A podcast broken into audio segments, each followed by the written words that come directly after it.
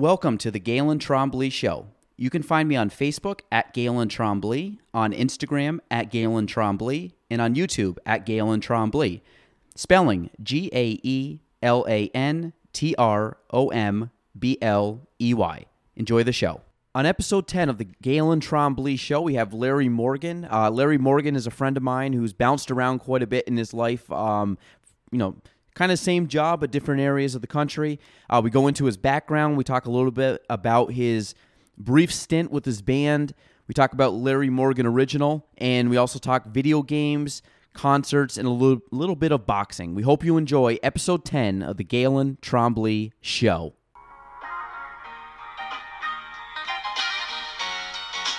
Welcome to the Gaelan Trombley Show.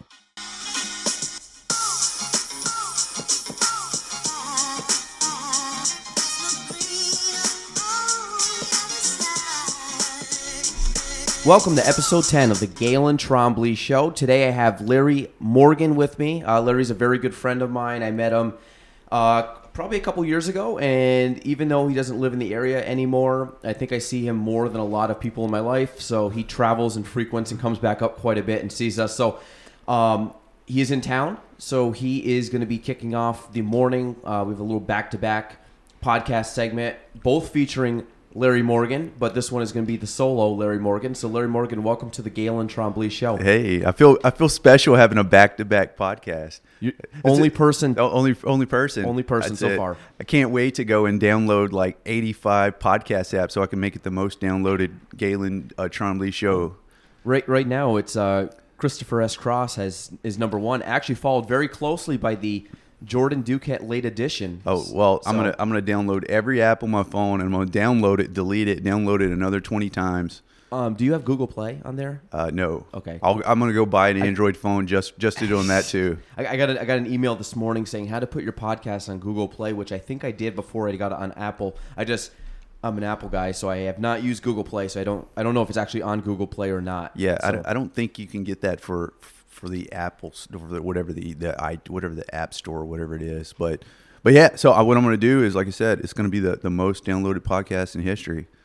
You know, just just by just by because I'm going to go and sit at like a McDonald's Wi-Fi and just use their Wi-Fi for three hours. and just start grabbing random people's phones and download Yeah, it. just it. Just, Just- just download it once, and then you can delete I, the app. I'll, I I'll, st- I'll go to Starbucks and stand in line and buy people coffee and say, hey, while you're at it, download this, you get a free coffee. That's it. That's a good play. Ploy. I like that. Uh, that. Just support the, support the podcast. support support your local podcasts out in Wichita. So, uh, Larry, I, I want you to kind of give the listeners. Um, this is going to be quite quite could be quite long, but we Yeah. want to we want to see. Um, so I met I met you back what 2016. 26 February 2016. That's when I started CrossFit. That's Okay. that's where I met you guys. Yes, we met Larry. He's another one of the CrossFitters, but we. Uh, you were here a, year before that. Yeah, I was So- telling I was telling your wife this yesterday. I was like, I I lived here longer than I knew you guys. So like I was here, I don't know, nine, ten months. And then I, I met you guys in, in that February and then basically did CrossFit with you guys for six months and then I moved. So That's about right. Yeah, so I mean, I was in I was in New York a little under two years, and I think I was here a little over a year before I actually met you guys. Worked down the road, you know, basically down at the the, the, mill. yeah down at the mill. You know, and didn't realize anything until you know I watched. Uh, you know, Maddie Fraser, you know, in the in the CrossFit Games, and I was like, I'm gonna try this. Went down there and got texted JMO or John. I was like, hey, I want to try to go show up, and then like he made me do. Did he text you right back? Yeah, he texted me right he? back. Wow, yeah, he okay. did. I know. I felt great. special. That's yeah, felt felt special. Text me right back. Told me to come down, and you know, it made me do a. I, I just signed like a three day pass, and then you know, after one little workout, I was hooked, and I was like, all right, sign me up. Let's do this.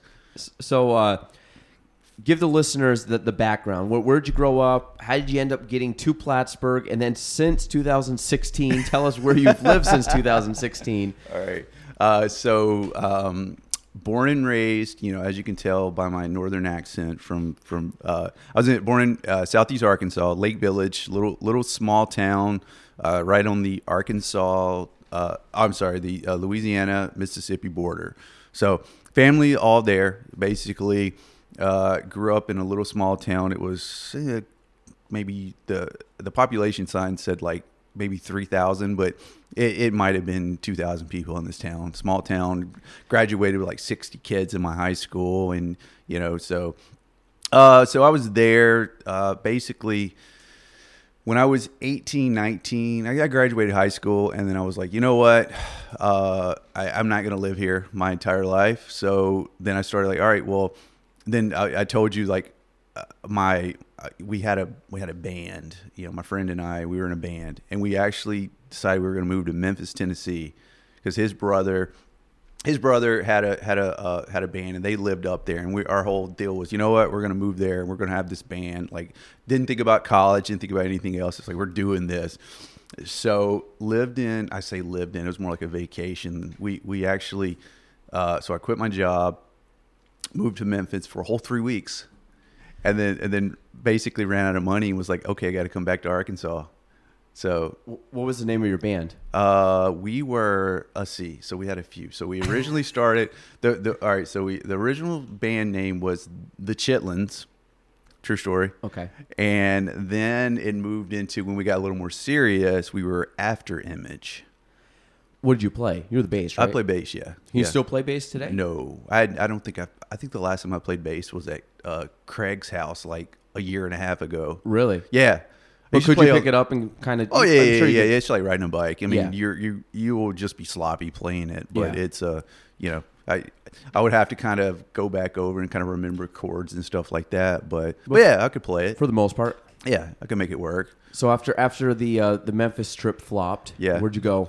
So went back to Arkansas, and then uh, basically decided. So I was like, you know what, I. I guess my mom, you know, uh, mom and dad at the time, they they gave me, you know, three choices. Like, all right, well, you're gonna go to work, you're gonna go to uh, college, or you're gonna go to the military. And that was that was it. You know, in that area, it's that's your choices. You know, you're you know, graduate high school, you're like, all right, well, it's time to go to work, and that's how like most of my family was. So I was like, you know what? Well, obviously, I'm not going to the military, and you know, I didn't have the idea, or you know, hey, I want to go to college. So I was like, all right, I'm gonna go to work. So started working for this company. Uh, and I had like a part-time job, and I did that. But I started working for. I got a job at this company, which actually I got the job because in my interview they were like, "Hey, it was a it was a jewelry wholesale company." So Lake Village, Arkansas, a little small like jew- jewelry wholesale company, and they were like, "Hey, uh, are you like are you good with like working with like small things and stuff?" I was like, "Oh, well, I play guitar," so I use that as like in my interview, like, "Hey, look, you know, I, I you know I have nimble fingers and stuff," and so I got the job, and I think it was the only reason I got the job is because I might have been the only person that applied for it. So, uh, so anyway, so I work for this this uh, uh, jewelry wholesale company as um, as did inventory, and they sent me to Selma, Alabama, to do uh, jewelry repair. So basically, went to this little workshop. It was like two or three days in Selma, Alabama, and uh, got a certificate, which I still have. It's next to all of my other diplomas. And uh, as a jewelry, uh, a certified jewel, I forget what it was like. It wasn't a jeweler, but it was like jewelry repair or something like that. So uh, came back and did that for. I think I started that job in May, and then October they were like, uh, "Hey, uh, we're moving this to Jacksonville, Florida. You want to come with us?" And I'm like, yeah, okay. Don't have to tell me. Don't have to tell me more than once. All right, cool. We're gonna leave. We're, we're packing up and moving. So they were like, all right, so we're gonna move the next year, and um, and then they finally told me like, hey, December we're moving, of the same year. So this was 2001, and uh, so I was like, all right, well let's do this. So I packed up and uh, moved to Florida. So uh, my first apartment complex in Jacksonville had 5,000 people in it. I just left a town of 2,000. So, hey, big city living.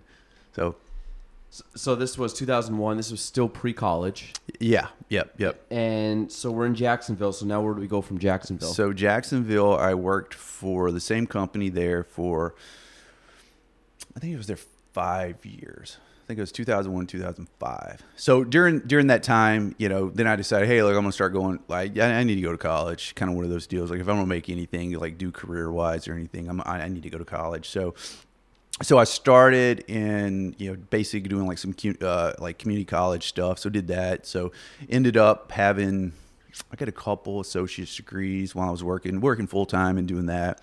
And so then probably 2000 2005 they ended up selling the company and they were going to move it to California. And I was like, you know, I don't I don't want to move to California. So stayed there and uh, so from 2001 2005 worked for the jewelry company. They moved and then uh, you know i was like all right well let me find something else. So for a year i worked for a realtor and a mortgage broker and did that for for a whole year and well actually so he did he did a lot of things. So he did real estate mortgage broking or he was a mortgage broker and also did day trading so like you know he would he would trade like the mini Dow and commodities and he would you know he was a big oil guy and he would trade like the you know every Wednesday we're sitting in front of him, uh, uh, the TV watching CNBC and like waiting on like these reports to come out and we're you know it's like it's me and this guy in this office. You know, essentially he's and, and while he's and what was funny was like downtime was we're just sitting around like doing nothing and you know I'm doing paperwork and stuff. Like I was I don't know if you had to be like certified or something, but essentially like any clients or anything he'd come in, I, I'd fill out the paperwork and stuff. So I was doing that, like I was doing, uh, you know, and, and kind of help him kind of do that. We'd go to these seminars. So remember, this was pre-Florida, you know, housing bubble, you know, where they were giving away loans for like, you know, you basically go in and These were the good old days. This was the good old days Yeah. where they were giving like, you know, everybody was flipping homes, and you'd walk in, and you're like, "Hey, I've got a job," and they're great. Here's half a million dollars. You know, go go buy a house. So, uh, you know, we'd we'd go to these uh, like uh, mortgage sort of seminars where it was like this one bank was like. No interest or what was it? It was like no income, no asset. You know, no. Essentially, we'll give you a. Uh, you, you didn't have to pay your mortgage for like a year or anything. Like there was no no mortgage payment for a whole year.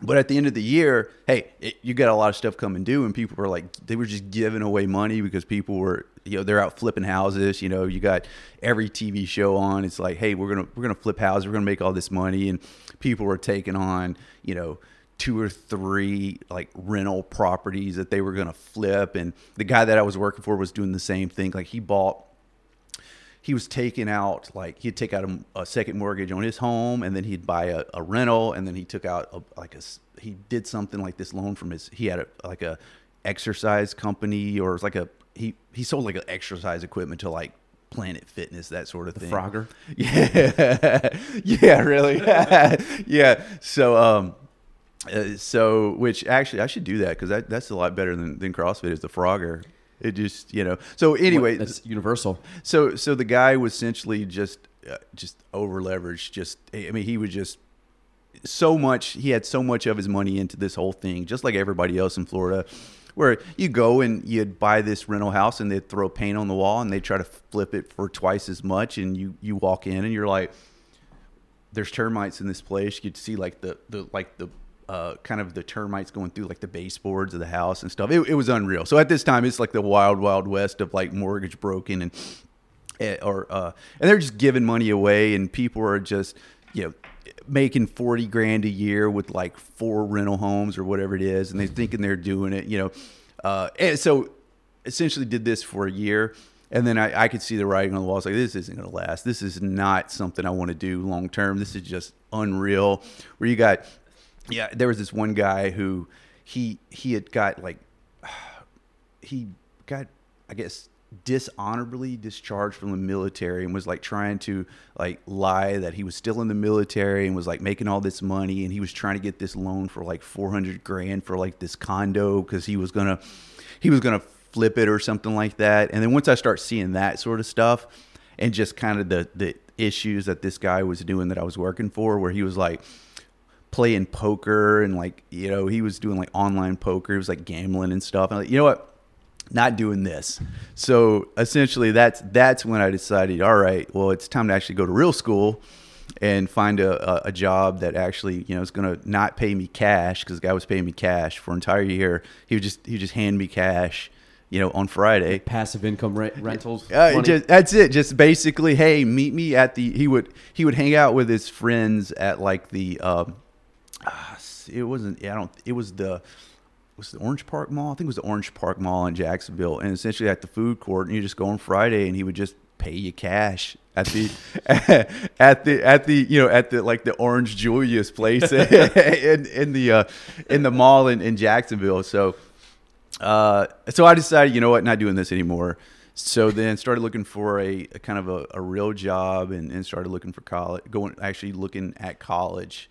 And um, so I, I found a job which actually was really good. This company, there was a it was a commercial roofing company. So I'd, I'd been in like inventory, like that's essentially what I'd been doing like all the time, except for that stint where we were like uh, buying, you know, day trading, you know, and all this. It was it was unreal that that whole experience. Uh, so I, I I got a job at this commercial roofing company. It's like a, a warehouse they had in, in Jacksonville.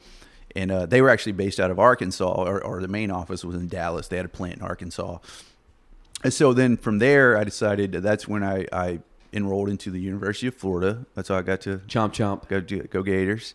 Uh, so ended up doing that. Uh, worked for the warehouse company for till 2010. So 26 to 2010. Did that. Went to school same time. So worked full time with the school at nights and weekends. You know, took the hard route. Um, and you know, I would. Uh, I lived in Jacksonville, so you know, if I needed to go down for a class or something, I would drive down. You know, So how, how long was the distance, Jacksonville to Oh, Gainesville? maybe. Gainesville, right? Yeah, Gainesville. It was probably hour and a half drive, something like that. Oh, so you didn't live on ever live on campus? no, no, no, no, no. I, I I lived in Jacksonville the whole time. Yeah. So oh wow. So how many days a week were you going? Uh, so they, they did a lot. Of, all, so they did like some hybrid stuff. So like lectures and stuff. It would be uh, it would be online. So you basically you could go to class or they would record the lecture and you could just watch it at your house. So they did a lot of like a hybrid stuff. But uh, some classes you had to go on. So probably I might have had one class where I had to go down for the actual class itself a, a semester. The rest was you know online, but you had to go. All your tests were proctored, so you had to go on campus to do that. So like in a week, you were traveling maybe once. Yeah, yeah. One So, cent. and also, if you're going to study, like they would have like uh, there was this this uh, company with these kids started called Smoking Notes. So essentially, if you didn't want to go to class, you would just pay somebody thirty dollars to go take your notes for the class. So you essentially go down and they'd give you like this booklet of you know called it Smoking Notes and. Essentially, they were their whole job was to be really good note takers for for the class. So they'd give it to you. Which, if anybody's listening to this, it goes to Plattsburgh State. You know, if you're not doing that, it's a, actually a very good idea. Just a that. just a just a business idea. Hey, you go there, you take really good notes, and then you sell them to your friends for thirty dollars. And also put it on red construction paper because apparently you can't make copies of that. So that's how you'd get it. You'd get this big red book, and it was all hmm. notes and like practice test and all this other stuff. And you pay thirty bucks, and you know, essentially every single one you'd go down and you could do like a subscription, and you know they would pay somebody to take the notes in class, and you know it's actually a very good idea. It worked. It worked, especially if you like, hey, I'm going on vacation. I, I I don't have time to go to class. Let me just go ahead on Friday to get my notes and you know get ready for the test. I like it. It's a good idea. So I should have thought of that, but okay, that's good. uh, so uh, uh, and, and what year were we at, or were, were you at uh, Florida? Oh, so the uh, the the good old years of so that was 2007 to 2010. So I graduated December 2010. So that was the uh, Tim Tebow years. Chomp chomp. Oh yeah, the uh, uh, some and as, as if you've listened to the uh, the Aaron Hernandez podcast, did you listen to that? The the one that uh, uh, Schaub was talking about on Fighter and the Kid. So No. essentially, it's a the same people that did. Uh, well, it's Boston Globe did a podcast. It was like an eight series podcast on Aaron Hernandez. Oh, and, no, I didn't and, listen to it. and there is a uh, which it's it's actually really good. Uh, and there's a, a good there's a section there about his time at Florida, and you're like, ooh, that didn't that didn't really that doesn't look too good on on the school. Like they, uh, if you if you listen to it, it's very good because apparently like the the team had a had this lawyer that used to get him out of trouble. Like essentially, you know, you, you get arrested, you go to this lawyer, and he'd, he'd get you off, and and all this So stuff. he was like that in college too. oh yeah, yeah. I mean, obviously not killing people, but he was. no, there, but it was like his. He had some run-ins. Oh yeah, it was it was unreal. Like they listen to that at the time, didn't know at all. You know, all you heard was Tim Tebow because he was from Nease. He went to school at Nease, which was in Jacksonville, so he was a hometown boy and all that. Oh, Tim was? Yeah, Tim. Oh, Tim, Tim that. was from Jacksonville. His whole family was in Jacksonville. Oh, cool. Uh, so anyway, so uh, did that uh, in 2010. Uh, decided that you know what, uh, gonna gonna come back closer to home. So I moved to Louisiana and uh, lived in Louisiana for three years. So basically worked at. Um, one of the one of the reasons why I did come back too was that um, I there was a company I worked for, and I wanted to go to Dallas. Like actually, that that's where I wanted to end up. And the guy I worked for basically just decided, you know what, you're you're not. If they offer that to you, I'm just gonna. He he just stopped it. So I was like, hey, I want to go to, to Dallas and work in the corporate office from this this job, and and um, I was going to graduate, and then I'd be able to get this job and go. And he just kind of cut it out. And then when once he did that to me, I was like, you know what, I don't work here anymore. Like I I literally I'm leaving. I'm going back. Like it just that that made me so mad. You know, especially you get like a you know, that was one of the lessons that I had for as being a manager now is you know if you've got people that are working for you that really want to do something, you can't just stop it because it's going to affect you. You know, that's not a good leader. You're not going to you're not going to sit there and say, "Hey, uh, sorry, you leaving is going to uh, make my job harder." So, uh, no, I'm just going to just not not let them even give you that offer. And once I found out about that, I was I was done. So so that's been like a life lesson is you know as you're you're kind of mentoring people and you're trying to get them to to you know if you do those um, call them individual development plans, the three to five year plans with them, you sit down and kind of see where they want to get. So right now, I, I really really try hard to to get them where they want to get. You know, if they're hey they're three years, I want to do this. All right, well let's let's go ahead and put you on that path to get there because that was just a turning point in how you don't treat people as an employee. Yeah. Because because I mean, at the end of the day, is is we're we're all trying to get people to you're you're trying to train that person to be your replacement. You know, you're trying to get them. Is it's it, it, that just it's like I said, it just stuck with me. So anyway, so I uh, um, moved to back to Louisiana, closer to home. Uh, was not decided that hey, I'm going to be closer to home, but I'm not going to be that close to home. Never, just always decided never going back to Lake Village, Arkansas. That it was a just never going to happen. Just kind of nothing there. I, I don't. I, I just wasn't looking for that. So lived in West Monroe, Louisiana. Did that for three years. Worked for a, uh, a, a point of sale. That, so basically, what they did was they sold uh, cash registers and like scanners and did service for independent grocery store chains. So I, I did their inventory and their purchasing for that. So so that for like that whole ten years, like I was a, essentially in inventory and warehousing. So that that's that's kind of how I've kind of got to where I'm at now. Was it wasn't like I've done it worked for different companies, but it was the same sort of career path. It wasn't like a oh I did this and I did this and it was all different. So so that kind of uh, got me to the point where you know I was I was doing purchasing, I was doing uh, a lot of inventory, and did that for three years, and then I uh, was just kind of bored with what I was doing, and decided to you know I'm gonna start looking for something, and then I looked and I saw that uh, Georgia Pacific was hiring in in Crossett, Arkansas, you know, very close to home, and I was like, well, that's a very good company to work for, you know. So let me apply for it. And so I applied as a buyer for them and uh, and got it. And they made me move back to Arkansas.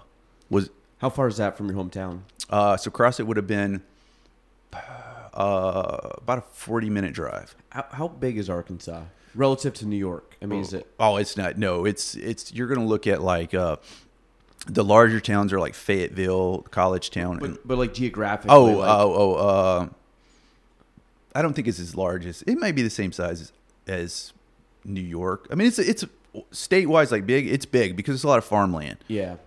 So like I, mean, northern. I obviously know the shape of it, but just Yeah. like looking at a map, I don't well, realize you, how big it is. if you think yes. Arkansas, so basically north of Little Rock is more. Uh, you're getting into like the Ozarks and kind of so it's more mountainous that Mm-hmm. way. So uh, uh, there's some there's some kind of south of Little Rock is all flat farmland.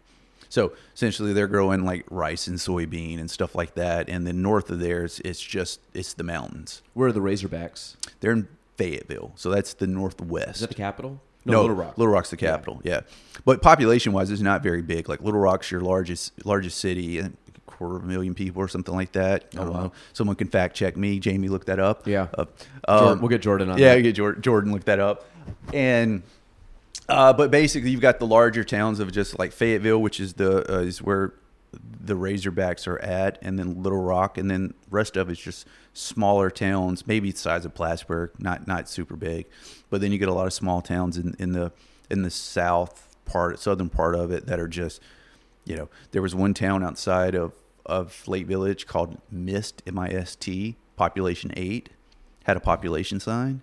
Literally, it was like the same family lived there, and they're like, "Hey, it's our town. We want a population sign." The Miss. The mist. If you, it, the joke was if you, if you, uh, I don't. know, Somebody told me this when I was a little kid. I thought it was hilarious, but it was like, uh, if you, if you drive through it, you'll blink and you'll missed it. Yeah. Yeah. so it's like, all right, well, that's, that, that's, That's funny. right, yeah. That's funny when you're eight. It's one house.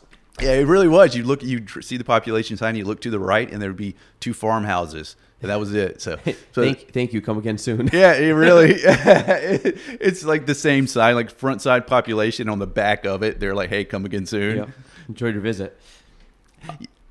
So, uh, so, so I did that. So then that's how I started for, and this kind of gets me to closer to where, uh, you know, I started meeting you guys was, uh, I had started working in, at Crossett Arkansas. They made me move back. And that was the only reason I was going to move back to Arkansas was because it was just a great job. and It was just a great opportunity for me.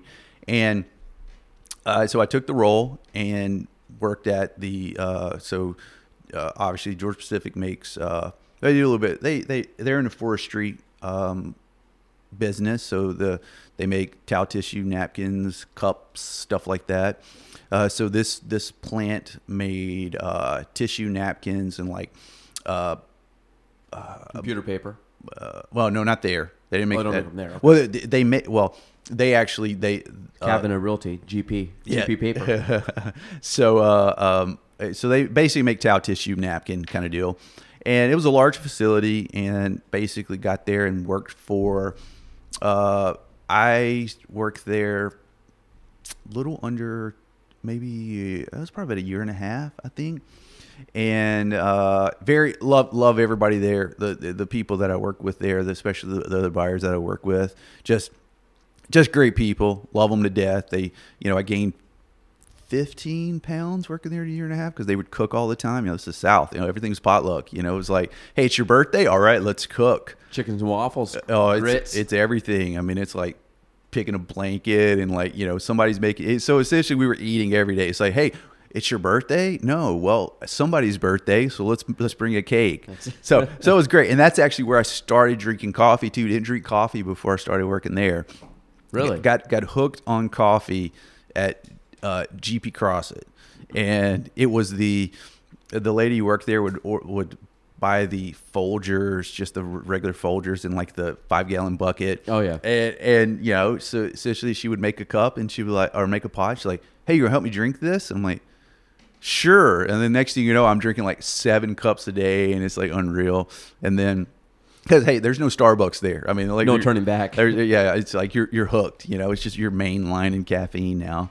Uh, so anyway, so I worked there for a year and a half. Love the people there. Very very good people that I work with, and uh, got an opportunity where I got a call, and they were like, "Hey." Um, the, my boss at the time was like, "You want to? What, what do you think about Plattsburgh, New York?" I'm like, "Pittsburgh." It's like, "No, Platts, Plattsburgh," and I'm like, "I don't know where that's at." And she's like, "It's it's upstate New York." No, she said New York. I, I tried, but she goes, she, "It's in New York," and I, and you know, people from that's not in New York. When you say New York, City. it's the city. You know, uh, and I was like, "Oh, that'd be pretty cool." And and then then I Google it, and I'm like, "Oh, that's not the city. That's that's that's Canada." More or less. Yeah, and you know, for me anyway, you know, it's just myself. You know, it's just me. I don't I don't have you know I, don't- I don't. I'm very you know what, what's good about the business that I'm in now, and, and what's kind of got me where I'm at is I'm mobile, and at the time it was like, all right, well let's do this. Like uh, I, I've- never wanted to, to live in Arkansas, and I've always been very open on opportunities. You know, you hear a lot of people get frustrated with like their town or like, well, there's nothing here, and they they do this. I was like, well, there's opportunities everywhere. You just got to be have the courage to to leave. You know, if you're not happy in your current situation, you know, start looking outside of that, and then find something that you that you want to do. And and I was like, you know what? There's I will never probably never get another opportunity like this to to say that I, I lived in New York for you know for a job. So I uh, flew in for a meet and greet, and on the you know coming across the lake. Well, they flew me. In, I flew into Burlington, so I saw that, and they're you know they're selling hard on, on Burlington. hadn't got the new, hadn't got the Plattsburgh yet. hadn't seen anything in Plattsburgh. They're selling me on Burlington, and uh, um, got on the ferry, which first time I was ever on a ferry in my life, um, and got to Plattsburgh and met the people here, and was just everybody was just just great, super nice, and you know, uh, kind of stayed you know uh, stayed the weekend, kind of get around the town. Actually, that weekend, so my first weekend in New York. I uh, did the meet and greet, met the folks, went around town looking, and then decided, hey, I'm going to make a trip down to the city, and had a rental car, and so drove down to Poughkeepsie, got on the train, went down. First time I've ever been to New York First City. time, yep. First time and then uh, had a great time. You know, did the whole went to the Met, did all this stuff, and uh, came back up, and then made the mistake of not filling up with gas after you leave Albany at midnight. So you know, I, I I'm like, okay, well, mileage wise, I'm like, I, I I'll, I'll just be able to fill up before I get there, and then realized that okay, everything is self serve. You know, it's like two o'clock in the morning and I'm pulling off exit after exit, and everything's closed, and they don't take credit cards at the pump. And then I start getting to, I believe I was close to, uh, uh, is it Minerva? Minerva. yeah. Minerva, or, or how far? Which one? Miner- is, where's Where's Elizabethtown at? Is that close? From here, that's where John grew up. Right. So, so but- uh, about uh, forty minutes south. so I ran out of gas in Elizabethtown, two o'clock in the morning, and had to call AAA. And you know, so lesson learned: don't you know? Make sure that once you leave Albany driving this way, Yeah. fill when you up, get past exit like twenty, make sure you're filled up on top, gas. top it off, and then put an extra dollar in if you can. You know, just basically till it's like pouring out the side of the, the car. And I, so ended up, I uh, my first weekend in New York, I ran out of gas in Elizabethtown, and had to call AAA to come bring me gas. Uh, so the guy showed up at you know 3 a.m. I paid for three gallons. The guy gave me two gallons and told me if you want the third gallon, it's going to be 20 bucks. And I was like, no, I'm good. So I I It's about fifty miles, Eight- I- forty miles. I, I well, I 40 miles probably? I rolled into Plattsburgh like I, I it must have been fumes because the gas light was on forever. Like I, I mean, essentially, like I was like, all right, I'm either gonna walk or I'm, you know, and it was cold too. Like I- this was April. This was like early April when I came for my meet and greet. So, you know, I left Arkansas. It was like 178 degrees, and come up here, it's snowing. Uh, so it was it was a yeah, different you world. hit the thaw at that time. Yeah. Yeah, so a different world. So anyway, so uh, after all that, I ended up I took the job, and then I moved to Plattsburgh, May of twenty, May of twenty fifteen. So, and then I was in Plattsburgh until I met you, uh, everyone at the gym February twenty sixteen. So I was so whatever that is math wise, you know. Um, so I was here that long before I even met you guys. So, what'd you do prior to meeting us in Plattsburgh? Like, what did you do for a full year? Uh, so, well, when it wasn't, you know, negative 800 degrees, uh, so I did, well, obviously I, I had friends back, so I would travel back to, you know, to visit family. Um, I think I, at one time, I think I made a trip to New York City probably five weekends in a row. Like, wow. yeah, like I was, I think I made probably 10 trips to the city.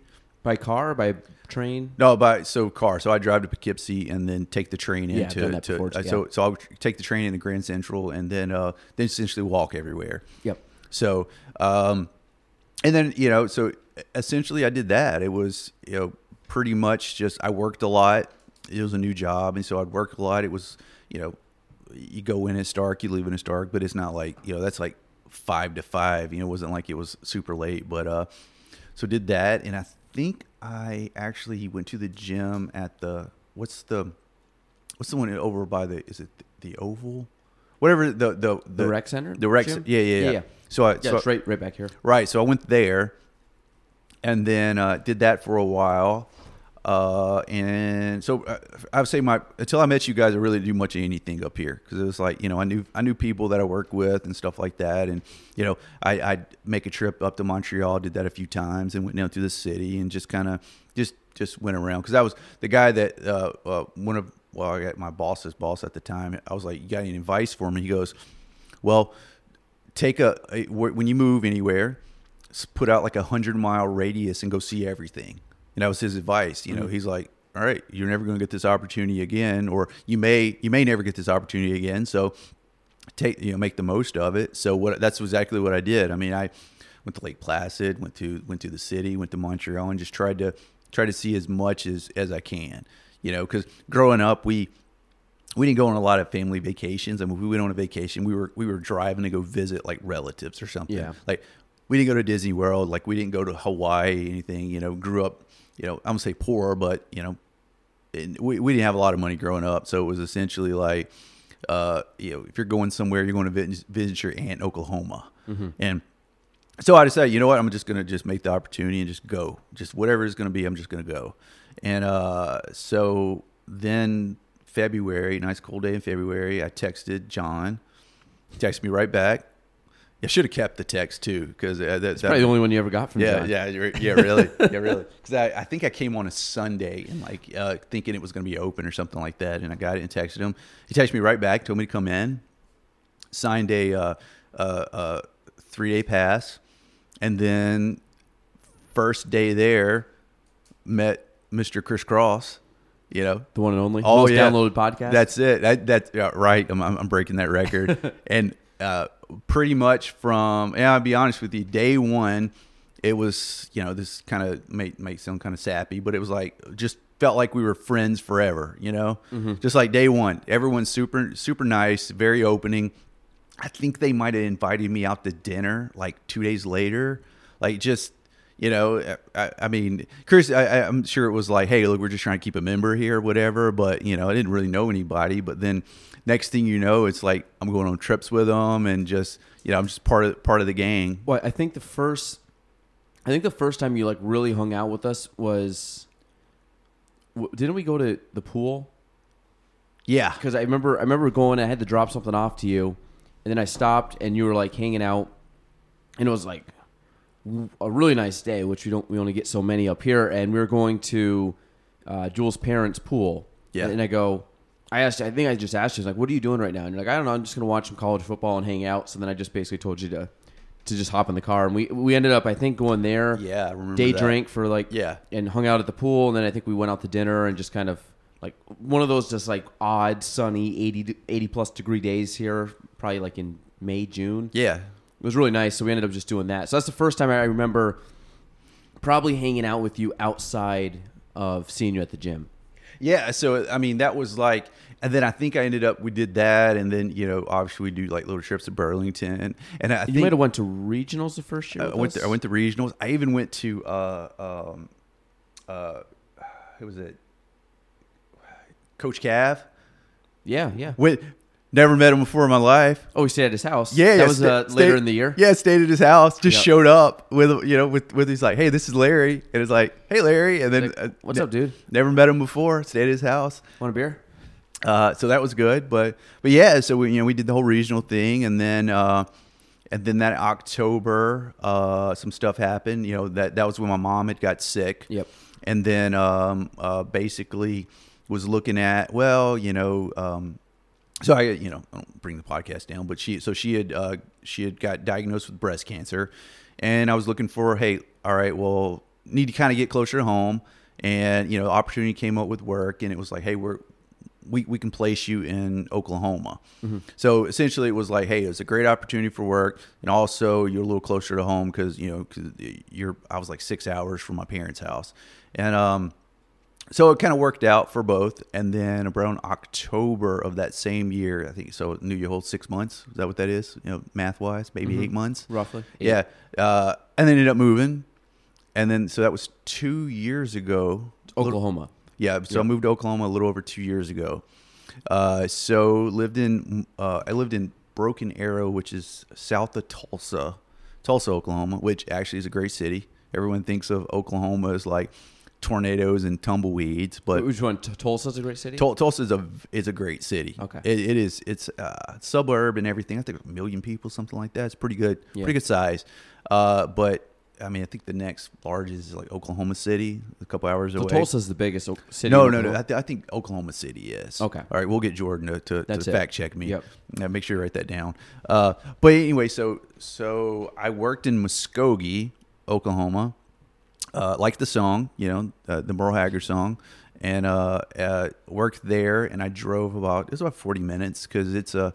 I mean, you wanted to live in the you wanted to live in sort of the the more populated area because more stuff to do, and um, moved there in uh, October of 2016. I think actually might have been November because I came back and forth a little bit because I was kind of support the facility here and then also doing the new stuff. So I think I might have, I think it might have been end of November when I actually moved, um, and moved to Oklahoma for two years. Loved every minute of it. You know, just great facility. I mean, overall, the the, the company I work for is just amazing. You know, I, I I wouldn't up and move. You know, as much as I have if it wasn't somebody. You know, wasn't some place that I really wanted to stay and kind of want to work. Uh, so uh, worked for Georgia Pacific in Muskogee, Oklahoma for two years. Uh, so that was November-ish to yeah. So I yeah, it was actually uh, two years because I'd moved to Florida, which you know exactly November of the of 2018. So uh, did that, and then during those two years, I think I probably would come up six eight times a year to visit. Oh yeah, there, there's one span. I think you came three, four times in a month. Yeah. or in about a five week It- window. yeah, so it was you came up for a couple weddings. uh-huh, Came yep. for regionals. Yep. and Did- you came for Fern. did that and then so yeah so i mean and then we did the So- cruise in 20 we did the cruise and then like i did you know all seven of your weddings That's and, it. and That's it, uh, hit everybody's wedding actually made it up for for a couple of the kids uh, births True. uh you know and you know kind of uh julia was going "Wow, you seem like you're up here a lot more because I was talking about like how much vacation time I got. Oh, because I make it work. Like I'll, I'll I'll I'll do it around a holiday or I do it around a weekend, and I'll just do, you know, like We're this just connecting flight. yeah, no, I mean, really, like this, around. this this trip was like, hey, I'm only taking off three days, but I've been here six. Yeah. Mm-hmm. you know, because it just it just how it worked out. So you know, make those days work, and you know, set your schedule up where you can kind of come visit. And uh, so yeah, I would I would come up. I think how many times it was it last year? I think I think I visited you guys maybe. I think it was five Oh. times, about five times last year, maybe more than that. So I did a couple weddings and did Fern. Six, I didn't do regionals. six. No, wait. What was that? 18? 17, You were up a lot. Yeah, Last year, I would say solid five. yeah, still a right? lot. Yeah, it's a lot. I mean, Every other month, pretty much, you were coming up. It was getting there. I mean, I think this visit's been the longest gap because I, I saw you guys in October for Mm-hmm. for the uh, for DL's wedding, and then essentially I was going to try to come up around Christmas, but then I was moving to Wichita, so uh, come up a lot. yes. So anyway, so uh, kind of get back to my moving around. So essentially, I and uh, I got an opportunity. Uh, you know, um, in Oklahoma was was great, but got an opportunity. They called me. Were like, "Hey, uh, what do you think about going back to Florida?" I was like, "Where at in Florida?" They're like, uh, "Perry, Florida." I'm like, "Oh, that's very close to Gainesville. You know, that's a hour and a half drive." And and then I was like, "Man, it'd be cool to kind of." Good opportunity. That you know the, the facility needed some help. This was and- still GP, right? Still GP, yeah. Yep. So uh, the facility needed some help, and it had been a good opportunity for me, just a place to come in and kind of help turn around some stuff. And so I was like, yeah, I'll do it. You know, mobile, up and move, moved Mm-hmm. all of my stuff. And uh, actually, I gave away a lot of stuff when I left Oklahoma. I, I started You got your becoming espresso machine. yeah. Well, what I started what what I started doing was really getting into this. I don't. Want, I'm not gonna say a minimalist, but like if if I'm not gonna use it and it's not it's not Yeah, you know if it's essential. not functional for me in my house or what I'm doing, I'm not gonna keep it. There's no reason. Somebody else can have it. Mm-hmm. You know, if it was shoes or I think I gave away like ten pair of shoes, but it wasn't like hey I dropped it off at Goodwill, which a lot of times I do. I'll drop off clothes and stuff to Goodwill, but this time I did friends like hey you know you know anybody at your church that could use like some really good stuff like i gave a friend of mine like five lululemon like polo shirts Nice. and i'm like you know just that kind of deal and it's Yeah. like well you know someone I, i'd figure someone would kind of wear uh, would like it more than than just hey let me go throw it in like something and try to get some tax write-off or something like Yeah. that so i'll just donate it to, to friends and and then it ended up being like well, one friend started going through them, and the next thing you know, then they would like invite friends over to go through it, and then then they kind of dispersed it all. But like people got some nice stuff. Like I, I, I gave away like three pair of like NOBULL like shoes and like all kinds of stuff. So it was nice stuff. So anyway, so I got to where it was. If I'm gonna move, I'm gonna get it in a seven by seven moving pod. It's everything. I'm gonna you know get it all in there. Do you have a couch or anything?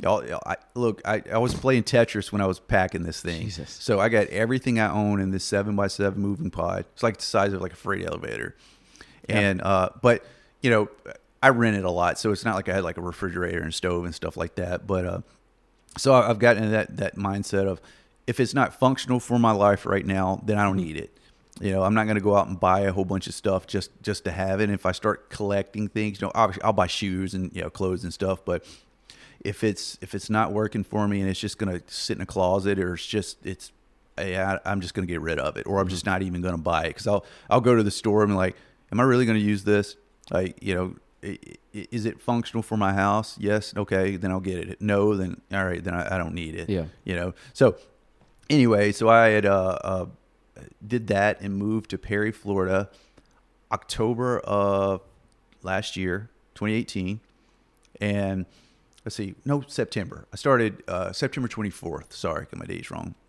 So I I left Oklahoma, went to Perry, Florida, in uh, September of last year, and I was living in a hotel waiting my apartment to be ready in Tallahassee, which that was the, the closest place to kind of stay. So it was it would have been an hour drive to work back and forth, and that's where I got a, a whole bunch of podcasts in you know listening to, and I was in the hotel got a got a call or got a, a calendar invite you know from someone at, at the company i work for. It's like you never get a calendar invite from. I'm like okay let's let's see what this is. Big deal. yeah.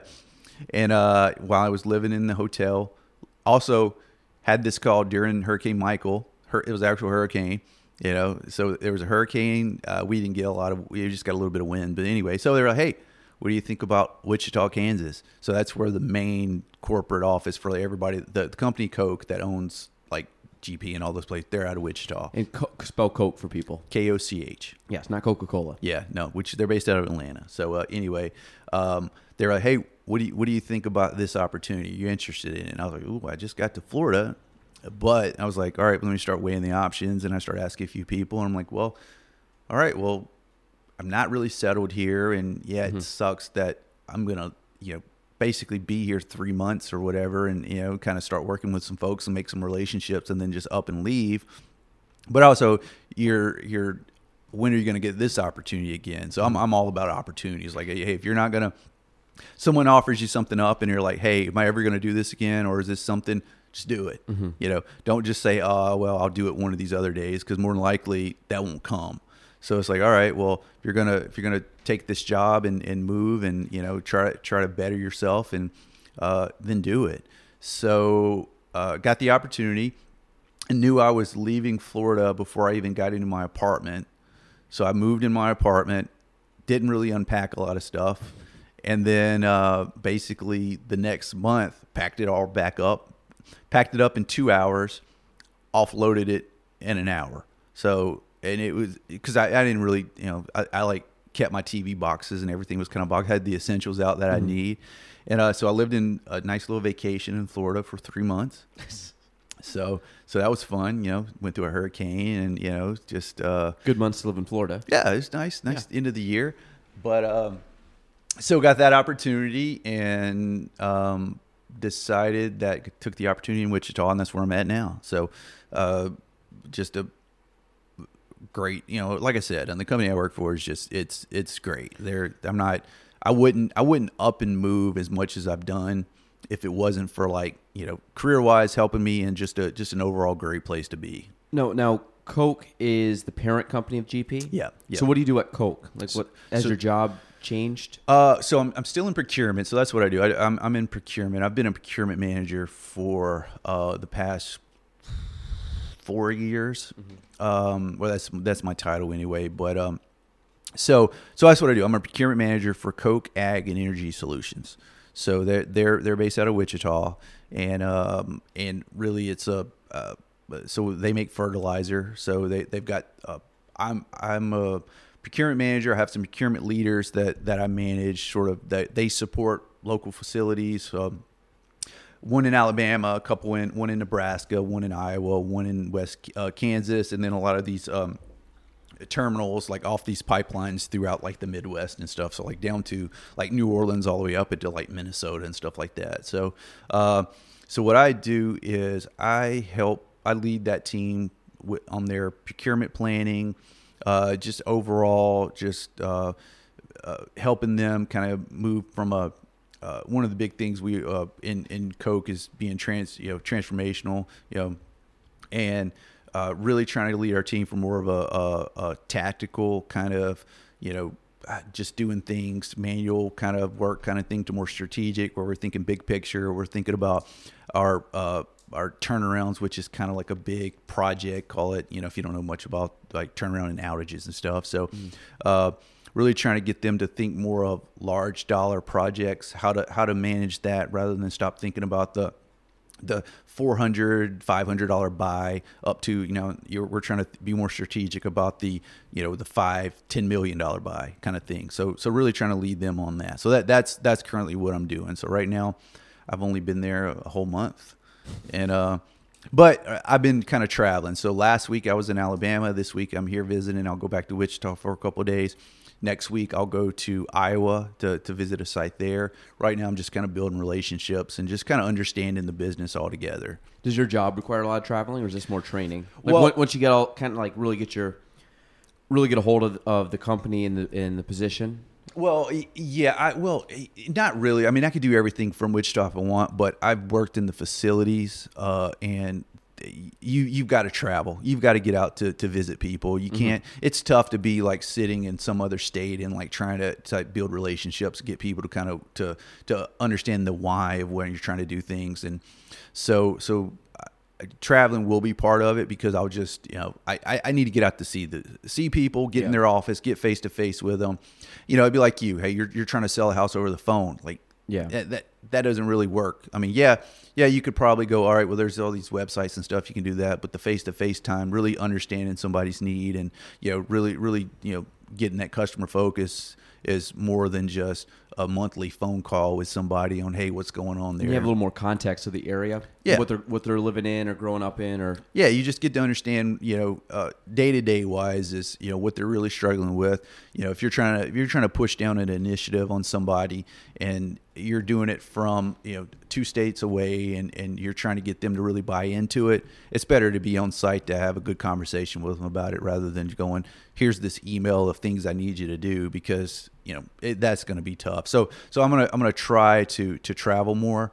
Um like this one I- right now i'm just trying to build relationships and then i'll start scheduling sort of i don't know if it's a monthly bi-monthly or whatever. So a couple of my sites are, are within a couple hour drive. Some are you know it's a flight. But try to really make a make an effort to to be on site more. Just uh, just because you you that that's how you, you know, like i said building those relationships so. And you said it was in agriculture, so you're going to more probably Midwest cities, anyways. yeah, yeah. yeah. So yeah, so they they do fertilizer. So uh, essentially, um, they will, you know, the they're just plants that that I'll support. So like I said, I'm just right now I'm just learning the business. So if you start asking me what how do they make it, do all this stuff, I'm gonna say I'm sorry. You're gonna have to Google it. You know, Jamie, pull that up. Um, yeah. So I I uh, proc- you're still the procurement, right? You Yeah, procurement. Yeah, That, that's what I did. Uh, my internship. I went for supply chain. And I don't know if that's what your degree is. Was that your degree? No, my, my, my degree is uh, business administration. Actually, I'm I'm going back to school, so I'll start in the fall for a master's at Wichita State. Shockers. Shockers. There we go. Uh, so I'll do uh, business analytics. So uh, we're actually uh, our company does hire a lot of supply chain um, uh, majors coming out of college. So they're they look at the they they recruit a lot at like Michigan State, uh, Southern schools, Alabama, Auburn, uh, Tennessee. Uh, they, went over to Rhode Island. So anywhere that's got a good supply chain school, like they, they've been recruiting out of that just because that's the way procurement's kind of going. You know, my, my degree was a business administration, but had a lot of background in inventory and, and inventory management stuff. So basically supply chain, like through career rather than like college. Uh, so that kind of helped me kind of get my foot in the door with, with those guys. But but right now the way the way our group or the way procurement's going, you know, we're you know so I'm I'm going to go for uh, business analytics. So as we look to really think about though go to that from uh, that tactical to more strategic a lot of that stuff's going to get automated a lot of that you know uh, button clicking kind of thing if it's something that you know we talk about creating value it's like if you're if you're going to uh, you know if you're going to flip POs all day which is just basically process a PO and email it you know if it's the same clicks over and over again well we, we can we can build a, it. we can build a bot to, to do that for us. Yeah. now we, we want you to free that time up to start having you know more conversations with people you know more planning. You know it's if you're if you're in the the weeds of just you know putting out fires all day on stuff like that you're not really you're not doing anything. But so so what i've kind of seen with my job is uh, i'm to a point that's like all right well i got some i need, I need some more training on to kind of for that next step because as we start automating for uh, more things uh, more information's more data is going to need to be crunched and you're going to have to understand how to read it and and so you're looking for those people now. It's the as we start pumping more information into this now we got to start breaking it out. We got to start understanding what it means. We got to start uh, try to predict some stuff. Then we also got to understand well once we get the data what are, what are we going to do with it? Got to start coming up with plans like that. So so that's the reason why i decided to go back to school you know at, at 38 you know, some kids go go right after uh, college. Me, I was like, you know what, I'll, I'll wait. And Yeah, because you were late. I mean, 07, you were mid 20s by that time? yeah, so I so I have uh, two associate's degree and I have a bachelor's degree. So so I did a lot of you know college of just part time. yeah, just, uh, it was just you know, it, it was kind of my I didn't I didn't have the you know coming out from growing up like as literally my mom was like, oh you don't have to go to college. I'm just happy you graduated. Like that that was the mindset. Like I was the first person in my in my entire family to to get a, a college degree. Like that's that's kind of growing up in that area it wasn't expected that hey you're going to go to college. It was you're going to you're going to graduate high school and then you're going to get a job or you're going to the military. Mm-hmm. And or if you're if you're going to college then you're going to go to Votech. Yeah you're going to learn a trade. You know mm-hmm. my dad was a welder. So that you're going to learn to weld you know you're going to you're going to go work construction or something like that so so actually going and, and graduating college was like a big thing Um, so one thing I wanted to ask you, I knew I knew you played this at one time, um, baseball. yeah Describe your baseball. career. Was it just high school? I just high school But what, what were you throwing? uh You, you told me you were you were the closer. No, no, no, no. setup? No, so so basically what it is. So I growing up, I played high school baseball for one year because I was in a band through high school. And uh, hey, you're in a band, you're in a punk band, you don't play sports. That's it. So, uh, so I uh, I played third base, and I, I was one of those, which was funny. Was like I was like the an all star practice player. That's it. Like I mean, it was like you put you me could shag the ball and well, well, I mean, like you put me in practice, you look at that guy and you're like, wow, that guy is amazing. Like he, you know, he's, you know, I'm, I'm catching and throwing, like I'm, I'm throwing, you know, I think, I think at one time I might have threw 90, 91, something like that. that's nuts. I think I, this was like, but it wasn't like, hey, formal. But anyway, so, but I mean, I, I threw pretty hard, uh, but not for very long, not very accurate, you yeah, know, going for an inning and throw your arm out. yeah, essentially, yeah, it's pretty much what it was. But like in practice, you know, I, I did, I, I was great. Put me in a game, and then I don't know what it was. Was just like you know, start getting the uh, what do they call that? Where like the pitcher can't throw a strike kind of deal. Like the, The- yips, the almost yips. like a putting yip. Yeah, yeah, golf. yeah. So, so I have that to where I can't throw to first base for anything to save my life. So, uh, so I was mediocre high school player. You know, mediocre rubber arm. yeah. So I mean, I, it was I would have you know I did hit one home run in, in a in a, uh uh divisional baseball game. That that was my one sort of big deal. Did you, slant, did you th- flip the bat and just No, but I did this whole like uh, I don't know why I did it, but like this uh, uh, like Albert Pujols kind of skip to the plate kind of deal, where you, like skip in and like tap it with your toe and all this stuff. It, was it was stupid. Yeah, give, give the old Sammy Sosa, Sammy you know, Sosa? you know, you know, peace sign to the sky kind of deal. Um, but yeah, so it was uh, that that was my my high school. I played. I, I probably could have if I would have played more, maybe decent enough to you know I want to say like play like community college kind of thing? yeah it, it'd have been there. that like I I might have made the team. I'm not saying Yeah. that I'm I'm not saying that you know. Uh, I, I'd be like third string Plattsburgh State or something like that. we uh, I used to play a lot of base, a lot of baseball, and I ended up we just like we always had a really good team, and then by the time we basically hit high school, we all just went focused on soccer. yeah, So like all our ba- we were still like our team was still one of the probably the top teams in the league, but we were never dominant. Where when we were younger, we were just dominant. Like we would just. I mean, I think we played. I think we went like three years and we lost like one or two games, and then all of a sudden, like we ended up just like then so- we turned to soccer and we went our high school career like only losing probably two games, I think. So Yeah. like we just completely switched focus. But uh, baseball is a fun sport. Yeah, it's, I I was kind of like that way too. Like growing up, like I was always on really good teams. As like we, didn't, I don't think they call it little league, but whatever it was. But like our, our team was like farm equipment because it was all sponsored by some local. Oh yeah, yeah. So it was like, hey, you, you're it's uh you're sponsored by Lake Village Drug and you're sponsored by Farm Equipment, you know, kind of deal. So we'd have I those. think good that's every little league team. It's Yeah. like what local business is going to sponsor us? Oh, we're the blue team. Who's Yeah. that? Okay.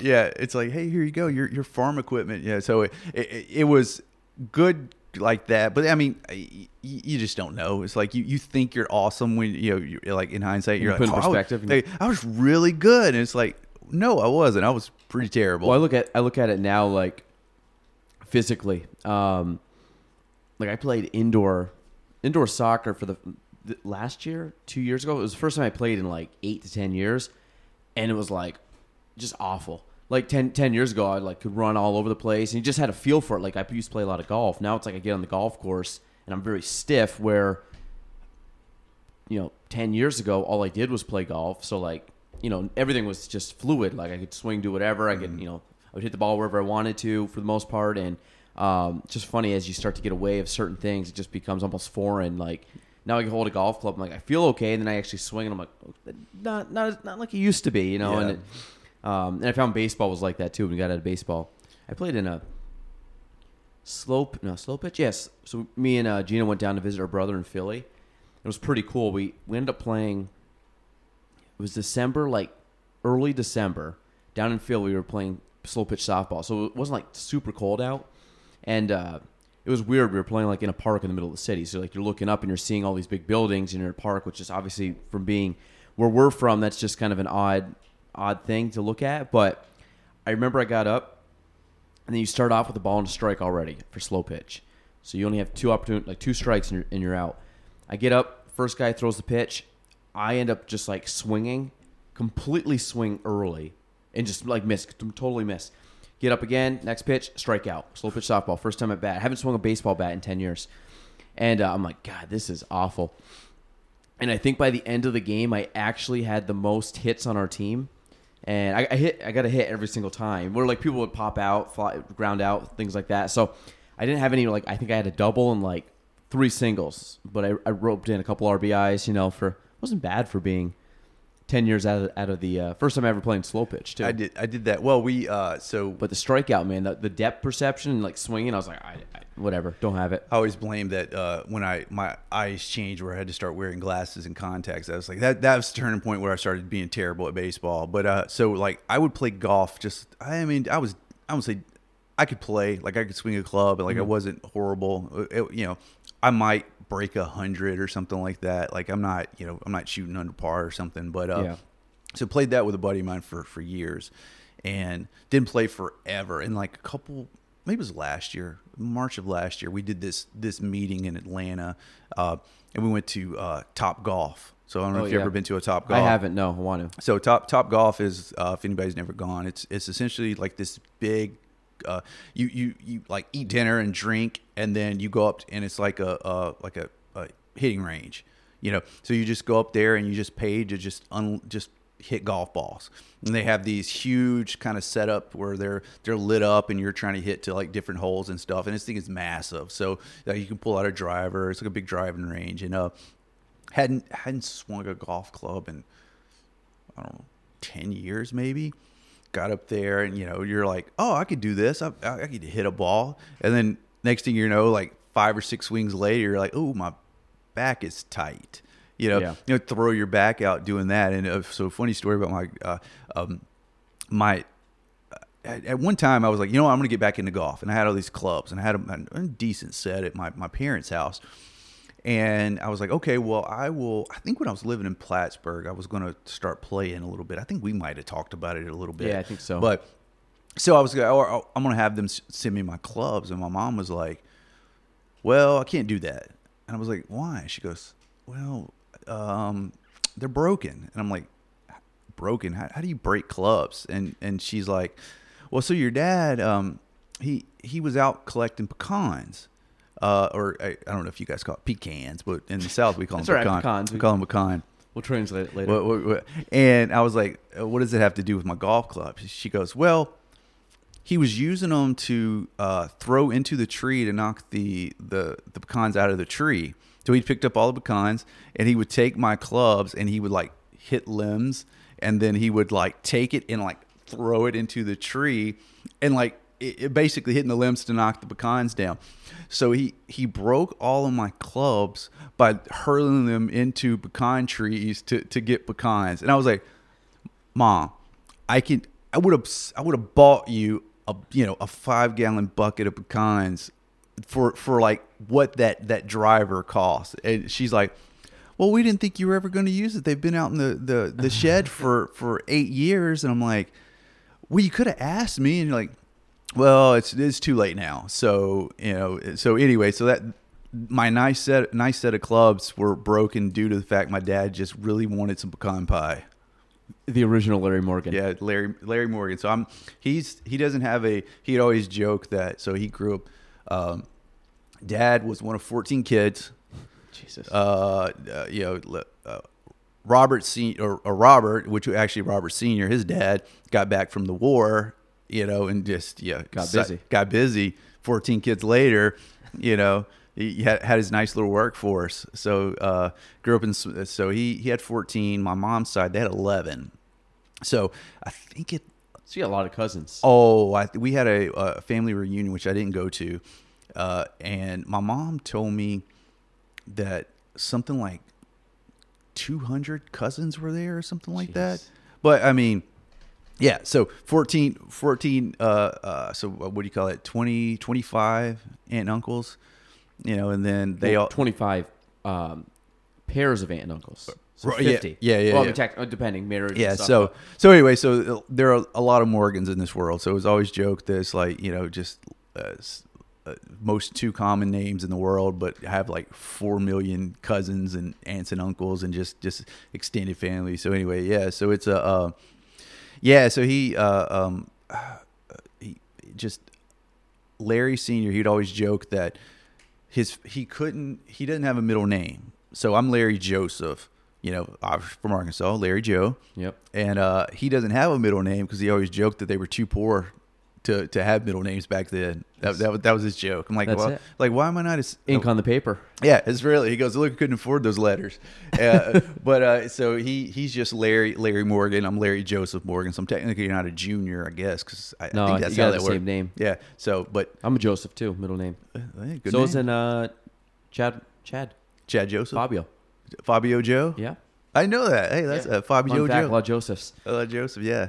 Um, no, that yeah. So uh, ne- never met Larry uh, Larry Morgan original. Yeah. Seen his dip dip cups, but that's that's about all we've, Oh we've seen. god, so- Gr- growing up, so he yeah he he dipped and he would uh, so growing up, you know, uh, this was back when you know you could actually he would he would have his dip cup, but he would also have uh, he would spit into like Coke cans.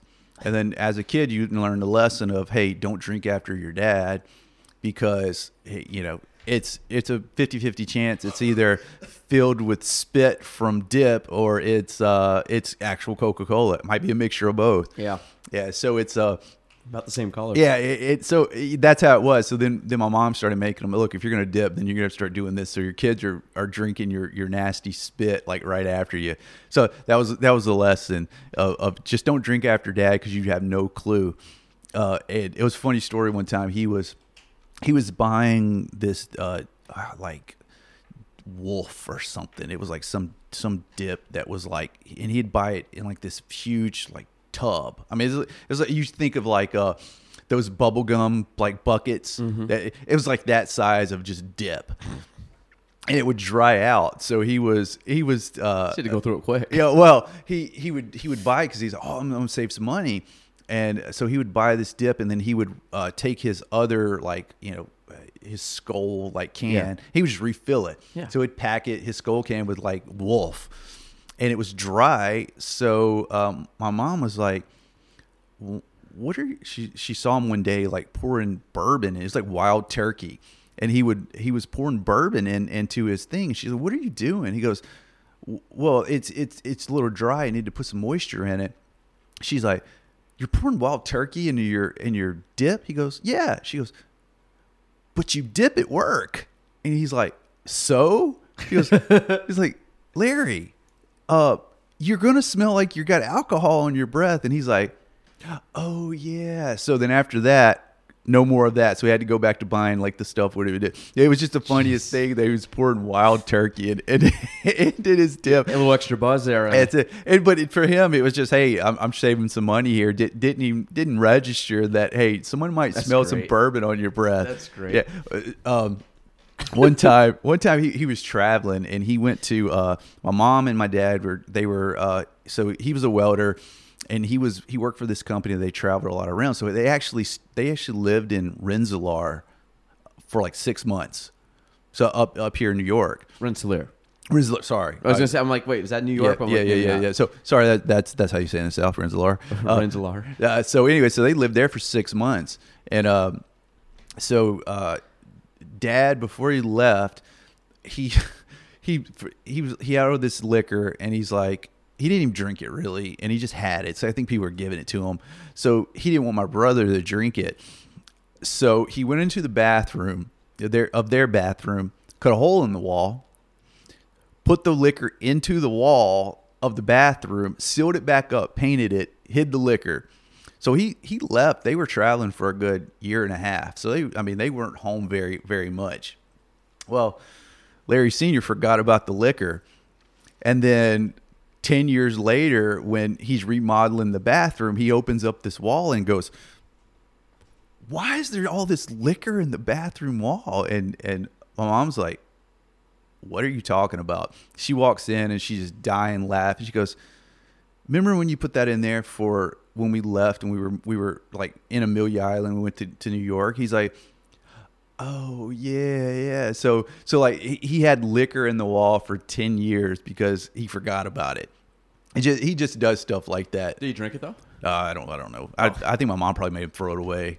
I was gonna say, how long does liquor stay good for? I no clue, but it was it, I mean it was in a wall. I, I remember uh, growing up at my parents' house. They had a like a a cabinet where you know liquor cabinet kind of thing, but they had some wine down there. And honestly, I don't know why they would have got the wine. It had a 1990 date on it, like the like the year. So when I was like 21, like one day we were just kind of going through stuff. I'm like, and I was kind of like getting into wine. I'm like, well, let me try. I don't know, maybe it's good. So there was two bottles. One of them, I opened it up, took a sip of it, tastes like piss. So I threw it, just I dumped it. The next one, I went to pop the cork out. The cork disintegrated into the wine, so I Ooh. never even tasted the wine. But it was like 1990, so I don't, I don't know enough about wine to know like the aging process. Like if they put a date of, like if you buy a wine that's like 2014, is that too old now because it's like four or five years later? So I don't know, but so I don't know about alcohol, how long it mm. actually stays good for. I'm sure some stays good forever. Yeah, I don't. Probably I- great preservatives, but It was pro- I think uh, some of it was open and some of it wasn't. But I just thought that was the funniest thing that he that he hid this this liquor from my brother and then he forgot about it ten years later and then surprised like he he thought he had like this, found this like amazing discovery in the wall. And Fountain of youth right yeah, there. It's like, hey, what is this? Why is there wild turkey in the wall of our bathroom? Like, no, you dummy, you're you put it in there to hide it from your son ten years ago. Th- that's like uh, that's like uh, we, we in high school. We ended up um, my senior year. Our teacher, English teacher, had us write a note basically to our future selves, and then date it. And you could pick whenever, like you could pick a year from now, five years, ten years, some random date. Um, so a lot of people, she was telling that they would actually like put money in the card and like she would save it and she would mail it to you, and then you would actually you know, open it up and all of a sudden like, oh, 20 bucks, sweet. Like, Yeah, yeah. Um, I actually just got mine this past year, which was 10 years out. So I wrote a 10, a 10 year thing out, and it's kind of funny because you wrote it.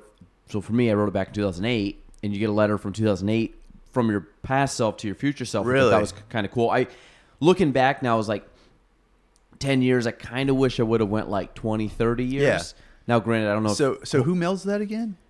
our so our our teacher, our Oh, okay. English teacher, my senior year um, in high school. So I thought it was a brilliant idea. She has this right at all, probably like Yeah, yeah. you know June, like right, a couple weeks before you're about to graduate. You would write a letter to your future self, kind of like whatever, like you know. Hope you have a job, Yeah. or, or like, or like these are things I want to accomplish. Hopefully, it's accomplished by the time you read this letter, like things like that.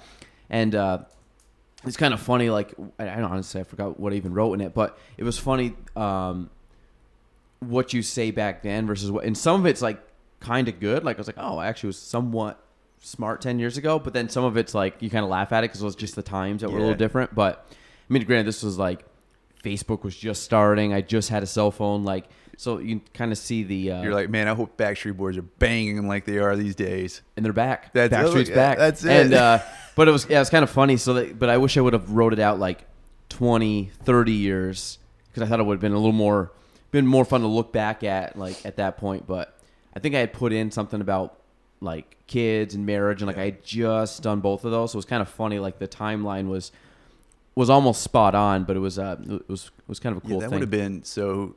I think last year would have been my 20 year anniversary of high school. Yeah, Would you graduate? Ninety eight. 98, yeah. 98, yeah. 98, yeah. So, right. but that, but yeah, that'd have been kind of cool to kind of see because, like, just the dumb stuff I was doing in '98, like what what I would- what I would have wrote Because you're like a totally different person from just- uh, that time to where you are it's now. just unreal, you know, because it's like I mean, your brain. What is it? Like you're you're still a kid. You know, you might be you might can you know go to war and all this stuff. But you're still a kid. It's just the, Oh, yeah. the, the dumb stuff that like you're just like I can't believe I did that back then. If I'd have wrote that down and been like, hey, hope your hope your rock band is you know super famous now, opening up for Pearl Jam or, or Pearl Jam's opening up for you. Th- three, three weeks three weeks later, there was uh, no band. Yeah, you that. came back, back, back working at the local BP selling gas. So, uh, no, that's actually pretty cool. Like, I mean, that, I mean, like, I'm just thinking like logis- logistics of your teacher having to like keep up with that because year over year over year, she's got to do that. You know what's funny? She lives like three houses down from us now. really? Yeah, she's still. She's. I mean, she's from the area. She's great, great teacher. Uh, but um, no, I just thought it was kind of a cool idea. Been smart if you'd have put that ten dollars in like Google. I know. I should have just put like, yeah. That, imagine that. Just like, hey, I'm gonna just. Oh, but that'd be kind of cool. Netflix, like Well, if you think like if there's some uh like some high school class or something, it's like, hey, instead of this, why don't, why don't we go ahead and just put some money into some stock or something, and then like buy it in ten years later. Well, imagine doing like, say your senior year. Hey, everybody, hundred bucks, whatever. We're going to just put it all in one company of your choice, whatever Yeah. you want, and then maybe whatever it is, like, see, we're going to check in on it in twenty years, 10 years, Mm-hmm. whatever. But like, all the the inner or all the uh, tech um, technology, social media app things, like, Mm-hmm. it's just crazy. Like, imagine like Netflix being like something like, and then seeing where it is whenever that first came out, which was probably ten years ago to where it Yeah. is now. Remember when Netflix was just uh, you would mail in to Yeah. a, movie? Look, I, I remember when Blockbuster was actually a thing. Well, I remember Blockbuster. I, I I remember going to Blockbuster and renting video games. Yeah. So me and my buddy would be like, "Oh, like for a weekend, let's go to Blockbuster and rent whatever the, you know new game was and have it for like three days and just bring it back. It's like I don't know if I'd really like it. It was funny as all the games I ended up uh, renting sucked. Like I was So- glad I didn't buy them. Growing up, like oh, I think I got a Nintendo when I was, I don't know, maybe nine or so. But before that, we would go to Combs Video and we would rent uh, like a regular Nintendo. Like they would they would rent it to you, and it was like twenty bucks, and you'd rent the games. You know, it was like the Excite Bike and like all those kind of like Duck like- Hunter? Was yeah. that- Oh, this yeah, this was all that time. Mario, but like you- you would go rent the games and like uh the, in, this was uh, like they had the VC VCR tapes and all that stuff and you would go and you'd rent that and you'd rent it for a week and it was like the greatest thing ever Mm-hmm. and then I remember like coming home one day for uh, from school and like my dad was playing Duck Hunter but he was doing the whole thing where he had the gun like to the screen like cheating like you know just banging out all the ducks like you know just putting them down It's almost like stamping. It's like whack a mole, just like yeah, dun, yeah. It's dun, like, dun, what are you doing? It's like you just thought it was the greatest thing ever. But yeah, we used to rent uh, uh, at Blockbuster. We would rent PlayStation games. But yeah, I remember renting Nintendo, regular Nintendo, like the cartridges, Mm-hmm. you know, that sort of thing. But that was ooh, late '80s, something like that. Yeah, my uh, my first I played I played the original Nintendo. I didn't have it, my cousin did, but uh, N64 was my first system, which to this day is still my favorite system. I Yeah. would take that over any other one. But um, yeah, we ended up renting more PlayStation games. I think we maybe we rented a couple N64, but a lot of them were just like the random. You like go to the go to the store. Me and my buddy would be like, ah, let's let's do that one, and we'd like buy it and we'd stay up all night just playing whatever this rented video game was and bring it back like Sunday or something. And and uh, but and then I just remember Netflix basically being the same thing, but you didn't have to actually leave your house. You could Yeah. just like mail to your door. That was their big claim claim to fame is we'll mail it right to your door. And then obviously where they are now with streaming and I mean, but that's doing TV shows and but that's when I first started binging like shows because what you would do is you like, pay for like the you get the Yeah. one or the two or the three, and I remember binging. Was it The Wire? I think it was The Wire, and it was like you had to time it right. Like you had to you had to realize that you're gonna watch all of these shows at once because if you're like, hey, I'm gonna cost money not to. Right, because well, even at that, if you're like, hey, I'm gonna, I'm doing one. Well, by the time you get done with that, you have to send the other one back, and then they would send you another one. So like you would have to time it to where what I would do would be I would do the three discs, and I would watch the first one, send it back, have the next one coming in. So it's essentially you know like a rotation where you had to make sure that you were kind of if you're binging something like now Netflix, you binge the whole show and like you don't stop. There, it's like you've got to work with the mail, like the the postal service has to get your stuff there on time. You got to make sure that you get the other one out, and you know, and it's like a couple days in between. You gotta, like make it work. Now it's just hey. I want to. I want to watch seven seasons of, of Game of Thrones. Well, all right, put it on, and you know I'll see you in a week and a half. Yeah. No, I think I think it's great. Um, have you what, what what are you watching any series right now? Uh, so let's see, what am I watching? Um, the greatest show in the history of, of all shows is that I've been watching is This Old House. You told yeah. That I know you like that show. Oh, I, I love it. It's it's unreal. Like I follow him on Instagram, but it's, I've never seen the, show. greatest. Uh, so uh, Is that on Netflix? it's on. Uh, I have a. I bought a. a was it a Roku? Roku, yeah, yeah. Yeah. So and they have a and you can actually get it on. There's an app for it. It's uh, Tubi T U B I, and they have like just free shows. So you don't you don't have to really pay for it. It's just a free app and get all this. So they have like the last six or seven seasons of of this old house on there. And it's like 30 episodes, and it's like the great because they, you know, they, they they make these or they they do these these homes in the Northeast, so it's like, you know, it's kind of like oh, I, you're they're all in Boston all the time and the, the Massachusetts area and all that. But anyway, so I found that, so I've been kind of binging that for the last couple weeks. So what do they do? They renovate the the house? Yeah, so they'll go and they'll find like uh, um, it's uh, they will take you know essentially like just an old house. They they like to do like the older ones, like you know they'll every once in a while they'll do like the the ones you know 60s 70s or something like that but but mainly it's like hey we'll find this house from like 1800s some family will will, will buy it or they want to renovate and then they'll have to kind of work around you know like the uh, uh, uh, the societies like the, hi- the historical societies and stuff like that which you can and can't do and they'll go and they'll basically just remodel the house and they'll just make it new So it's kind of like uh, Like I don't even I don't even know whatever those HD. yeah, it's it's the original one of the back you know back in the day when it was Bob Vila. You know, th- th- he's not on there anymore. But essentially, it's the same thing. It's just a home improvement show. Do they still make new series or is it Yeah, done? yeah, they So still do they're still coming It's out new like- episodes. Forty seasons of it or something like that. Oh, geez, yeah, okay. it's it's been on forever. But but then you get into watching like the uh, the old Yankee Workshop with like uh, uh, Norm Abrams, where he's like building like uh, you know Hope Chest. What's what's the uh, the auction one? Gosh, one- I used to watch um, Antique Roadshow. Is that still a thing? Yeah, that is That's on one- PBS. Yeah, PBS. I remember I used to watch that. yeah. Which was just like, oh, we got this, uh, we got this hutch here, and you're like it's like- looking at the wood and the grain and like the the fixtures on it, and I'm like, how do these like you're taking this guy like he knows the exact price of this damn thing? Right. They're like auditing or assessing the the the piece of wood, and then they're like, oh, that's a fake. It's What? yeah, it's like you know, you get there and you see the folks. You're like, well, yeah, this was in my grandmother's house, and I, I I grew up with it as a kid, and she just died. So how much is it worth? It's like. You see, you're just wanting to sell this now for money. Like you, you, Yeah. you found it at your Yeah. grandmother's house, and all of a sudden it's Been like, waiting for her to die for ten years, yeah, but it's like I, I, I've been waiting to to get it out of the, the will, and uh, she's dead. So, how much is this? A- am I going to be a millionaire? It's like, uh, It's like- no, I'm sorry. it's This like was this seventy was, bucks maybe. this was painted by your cousin at in art class. I'm sorry, it's not that much. Yeah. yeah, based on this paint, this was Sherwin Williams. Yeah, it's like uh, 2007. It's like I, I think there might be some uh, Crayola in there too. Uh, is oh is he an artist? No, it's it's crayons. Cray- crayon. um, yeah, no, I haven't watched that. We we uh, yesterday we were, we actually last night.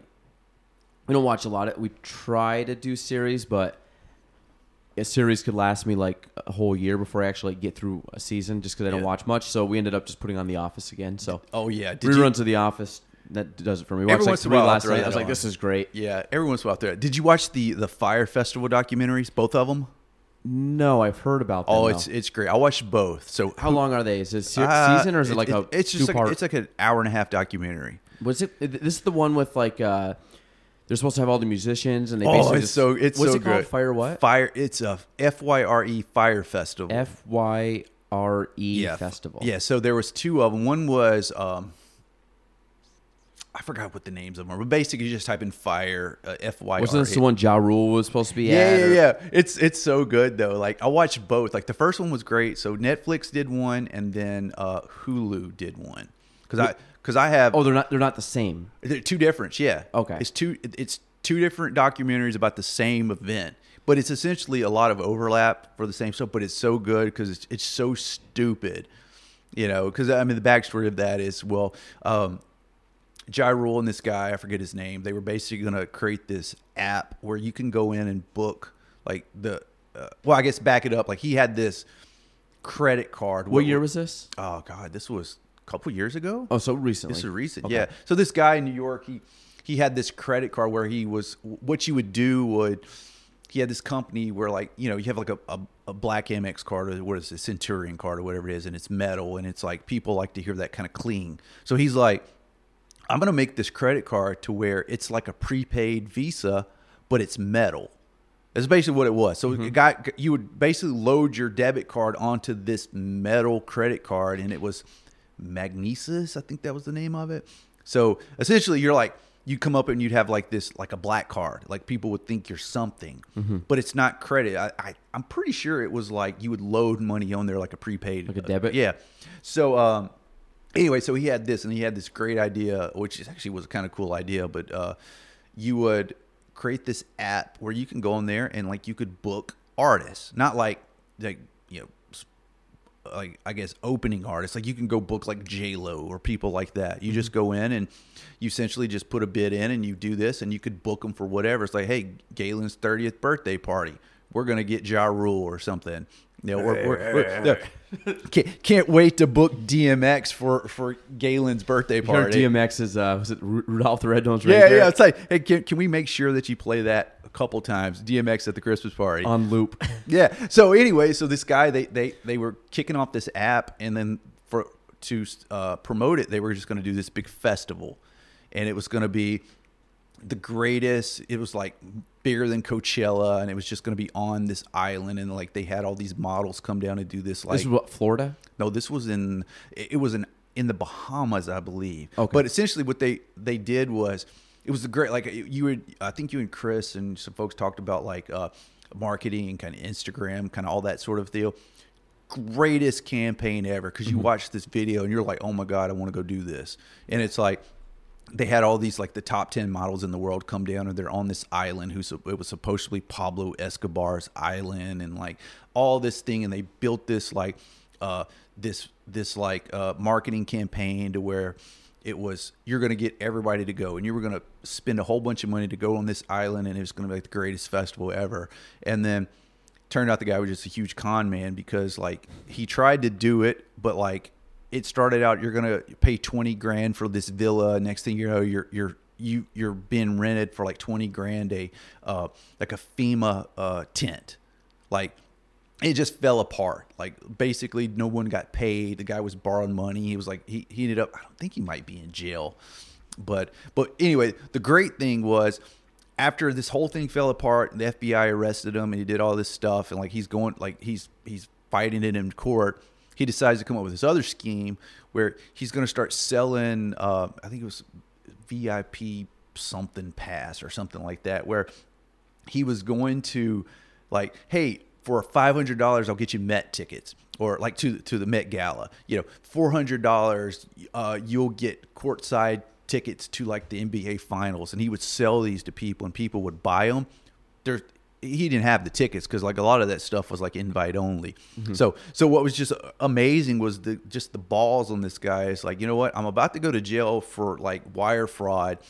Well let me double down and i'm going to go ahead and do this. Let me collect bail right now. I'm like, I'm gonna do this other thing, and just this guy, he's just he's so nonchalant about like he he feel like he's done nothing wrong, like he just like uh, it, it, it's just great, and I think I think I like the Netflix one better than the Hulu one. I'm probably gonna watch Netflix. Yeah. because I, I I'm dumb. I, I don't I don't even know how to get to Hulu on my TV. Oh really? Yeah. I, I can hit the Netflix, but like I I feel like you know when you're a kid and like your parents ask you to like figure something out on the TV. Like give, give me to that. That's what I feel like now. I'm Mm. like I can turn the TV on and I can hit the button to go to Netflix, and then Yeah. once I get to Netflix, I can scroll through. But I'm very limited on my my app TV Oh, watching. So I, I have an Xbox One, like the, the the 4K one. Like I bought that, and it's See, that would blow my mind. I, It's oh, it's great because like I have I have my iPad is my remote, so like you know while I'm watching TV, like, I can scroll through all the channels and like I can like tune to each channel. Like I can go back and forth to like Hulu, Netflix, or whatever it is, all on the tablet. Like I've got it set up. Like I was telling you, I was watching the uh, the the Fight Companion the other day. Yeah. So I've got I like that. I like what you do on that. yeah, so on so, TV. So I've got the TV up for the actual fights, and then uh, or you can do it either way because I, I can stream like a video to my um uh to my my iPad. So, but I had the the fight companion up on my iPad, you know, and then I had the fight up on the TV, and I kind of synced it up. But so that's how I watch those fight companions because they do that. They'll sync it up that way. Mm-hmm. But it's cool though because like the Xbox is I don't really play games. Like I have it. Like I have a few games that I'll play every once in a while, but it's like I'm just not a gamer. I don't get into stuff like that. Yeah. But I use it for like the technology stuff. So it's like, hey, I want to. I'll download all these apps and like I'll like I want to watch Hulu. I'll I'll tune it to Hulu. I'll you know the only thing that sucks is like you got to make sure that you get logged into everything. So if you have 87 different passwords, you got to remember. And so, but yeah, so I mean that's how I use mine, and it's uh uh I don't know if I I think I can record to it. So anyway, I, that, that's it's What- pretty what is it? X, Xbox. Xbox is it Xbox One. Oh, Like, one. Yeah, it's I didn't know what number they're at now. yeah, it's what this is like the One X. So it's like the one that that does 4K. Like it's a, it's all. So I have a 4K TV. I did all. I bought the 4K TV when I was here. I need another one. Uh, I need I need a 70 inch like the the. Have you seen the one that's called the Wall? Have you seen that? No. I, this thing is it's it's got to be 20 feet wide it's like it's like a, a theater kind of deal but it's it's called the wall and it's just this massive tv that you just it, you stick it up takes up the whole entire wall it's like i don't know maybe it's a hundred grand or something like that it's like yeah I got it. Hey, if I, yeah, I think you were talking the other day about winning the lottery. Like if you had like fifty million, like that'd be some dumb stuff I would buy. It's like Oh, about the Gatsby I want party? I want a chinchilla coat and a wall TV. That's that's what I'm gonna do with my fifty million dollars. You're gonna buy an island, you know, I'm, I'm gonna buy some some uh, uh, Air Force Ones and, a- and a chinchilla coat, and then a, a wall TV so I can watch the fight companion. Absolutely nothing that you need, but you can just blow it. That's it. It's just just spending money. That that'd be that. Yeah, that, I, I like that. Uh, um, the so um, what other what other docs have we seen on Netflix? 'Cause I, I like I like I like documentaries. Uh, let's see. What have I watched? Um, we watched the Avicii one, which is good. I haven't seen that. No, I I, I haven't watched really any documentaries. I don't think. I know, watched one the other day too on. Uh, usually I watch them when I'm playing like Cruz playing around and he's just hitting on his toys and stuff. So I just I'll have it on. But I watched the one with Steven Tyler who did like a country stint from Aerosmith, and that was pretty good. So he ended up doing like a, I don't know, he's with like some like local country band in Nashville or bluegrass band. I don't know what year this was, Mhm. but um, no, I just thought it was cool because Aerosmith from the time it was probably like 10 to 12, 13 was my all time favorite band. really Thanks, mom, Uh, for uh, 70s music. Yeah. Aerosmith. I I, think, I have probably eight of their CDs. Oh, I I might have. So when I was a kid, like this was back, you know, we didn't have CD. So like when I when I was growing up, we got for Christmas I got a boom box, and it was like you know, tape, cassette tape. Didn't have a Oh, CD yeah. player. It was just cassette tape. And for Christmas, the, uh, when you hit the button, it goes. yeah. Well, it wasn't even a button. You had to like manually do it. I wasn't. Come on, this was like. no, when you hit the button and, and it just pops out. Oh, yeah, yeah, yeah. Put it in, and push it back in. so this was like the single one. So I got my first thing I got. So my mom, for some reason, thought that I liked uh, Michael Jackson and Bryan Adams. As would any young young child. I, you know, I think I'm I'm eight, seven or eight years old. I get Oh, yeah. my first boom box, and I get uh, Michael Jackson, Bryan Adams for Christmas, and I'm like, I don't, I don't, I don't even know who these are. Like literally, I, I don't, I don't, I don't know. Okay, great. So, do you remember the um, uh, Columbia House record programs? Where like, all right, so back in the day, oh, I think where so. you where you would like pay like 10 cents or something and they would mail you like 10 CDs. Yes, yeah, And yeah. like you it was like a subscription plan. Yeah, So that's how I got into like to like getting music and we stuff. did kind of the same thing for a little bit. So it's like, all right, well, I don't like that, but my sister has this like 2 Live Crew tape that's great. So I want to get that. So it's like I'm so like as my you know my sister's older, like uh, she's three years older than me, so or maybe four. Uh, no, she's three. Um, so like anytime she would get it, so like she would get like when Nirvana first came out and Pearl Jam or like uh, like any of these these yeah the famous people back in the late eighties early nineties like that's where I got that from. So I would use that Columbia House record deal. It's like ten cents, sign up for it, and like hey, I'm eight years old. Let me fill this thing out, and next thing you know, I got you know ten tapes in the mail. And it's like. Oh yeah, they they really checked that one out. I'm never gonna pay this thing. I'm never gonna do this subscription so I probably owe like ten million dollars to Columbia House because you know I've got free CDs that they kept sending me. Like, oh yeah, yeah, I'm gonna, I'm definitely gonna buy this next month. yeah, looks.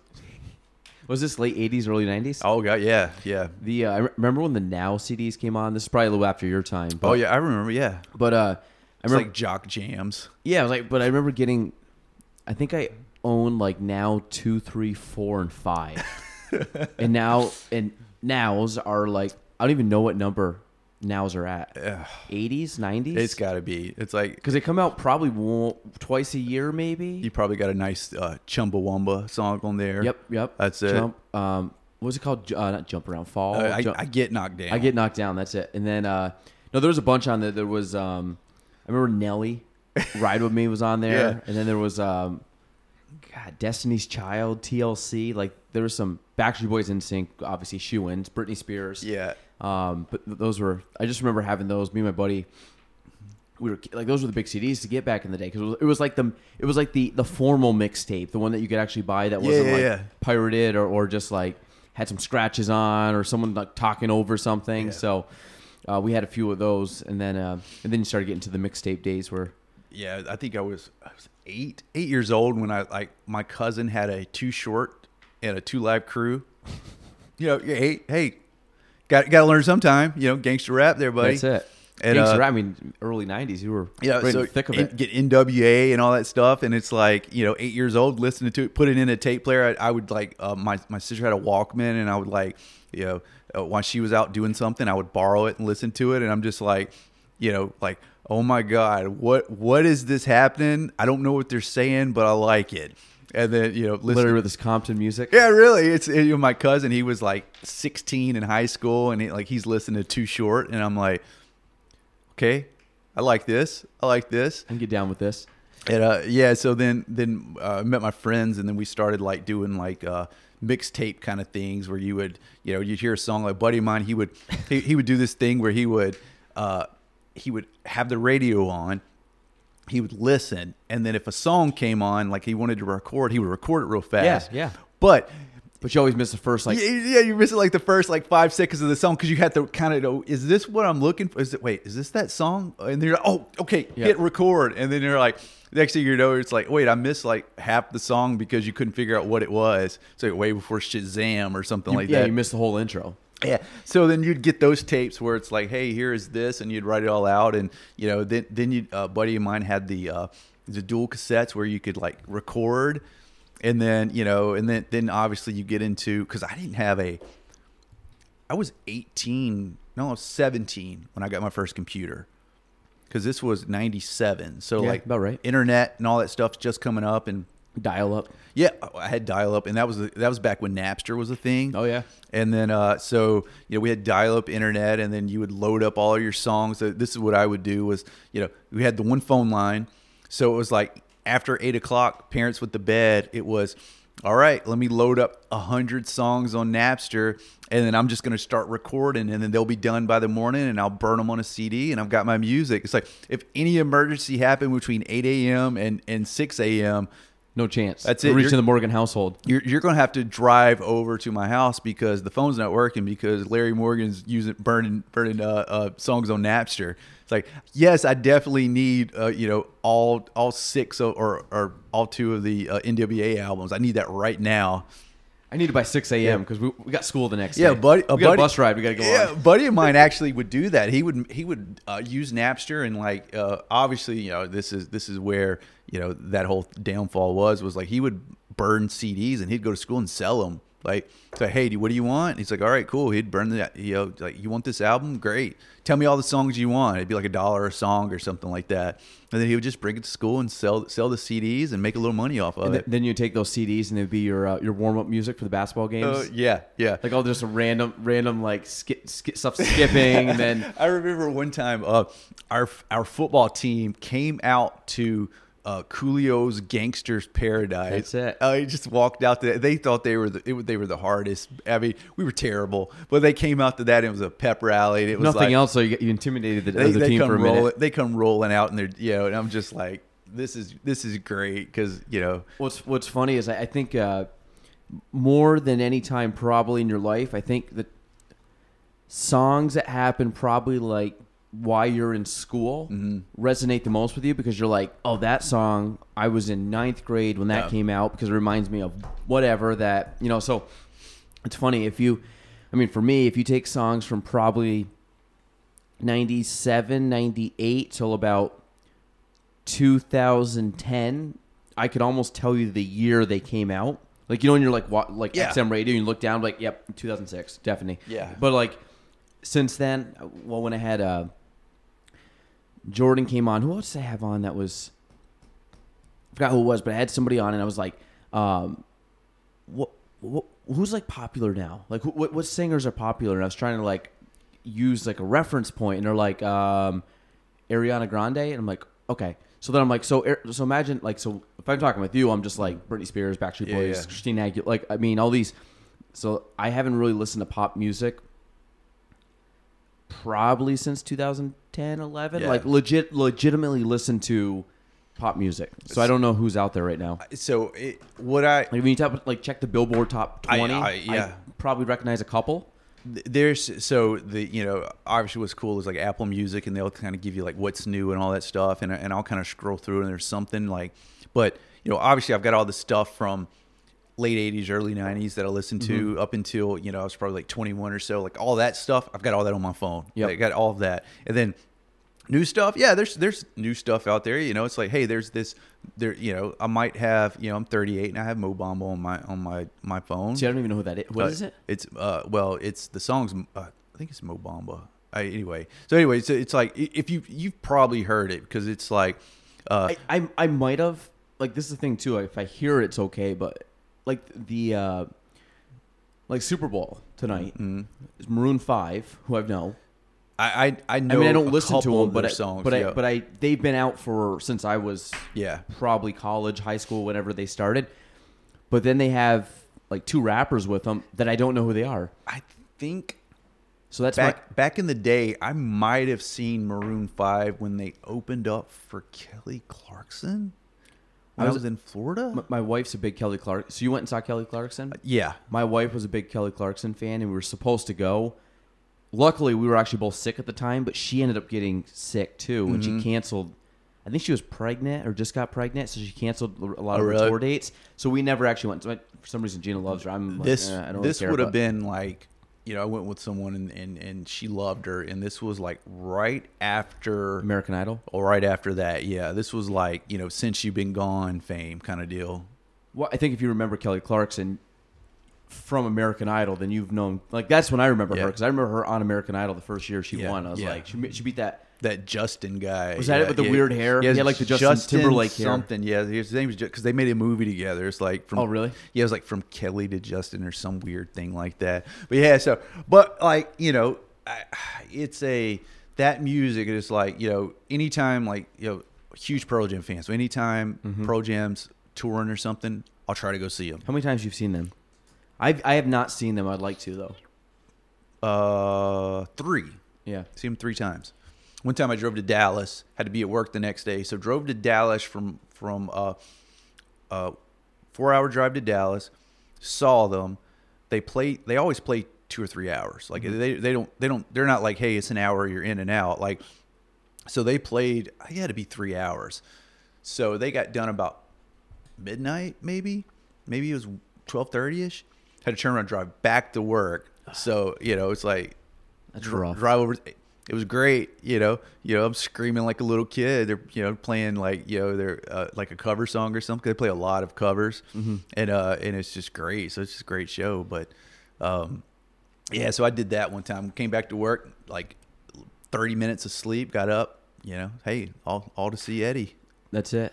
I no, that, that'd be a good one. There, there, uh, there's like I said, if I had to pick like people that well, one. Do you, do you see a lot of concerts? Somewhat, right? Mm, not really. Like, no, I, I can't say that I've gone to a lot. Like, I've seen Old Crow Medicine Show a couple times, uh, Pearl Jam a few times. And just a few oddballs here and there, but I can't say that I go to a lot. My uh, so I, I just bought tickets to see Dispatch. I, I, I thought I saw you post that. Yeah. Pumped, pumped. One of my actually last year. I think it was July last year. So two years ago, I went and saw them.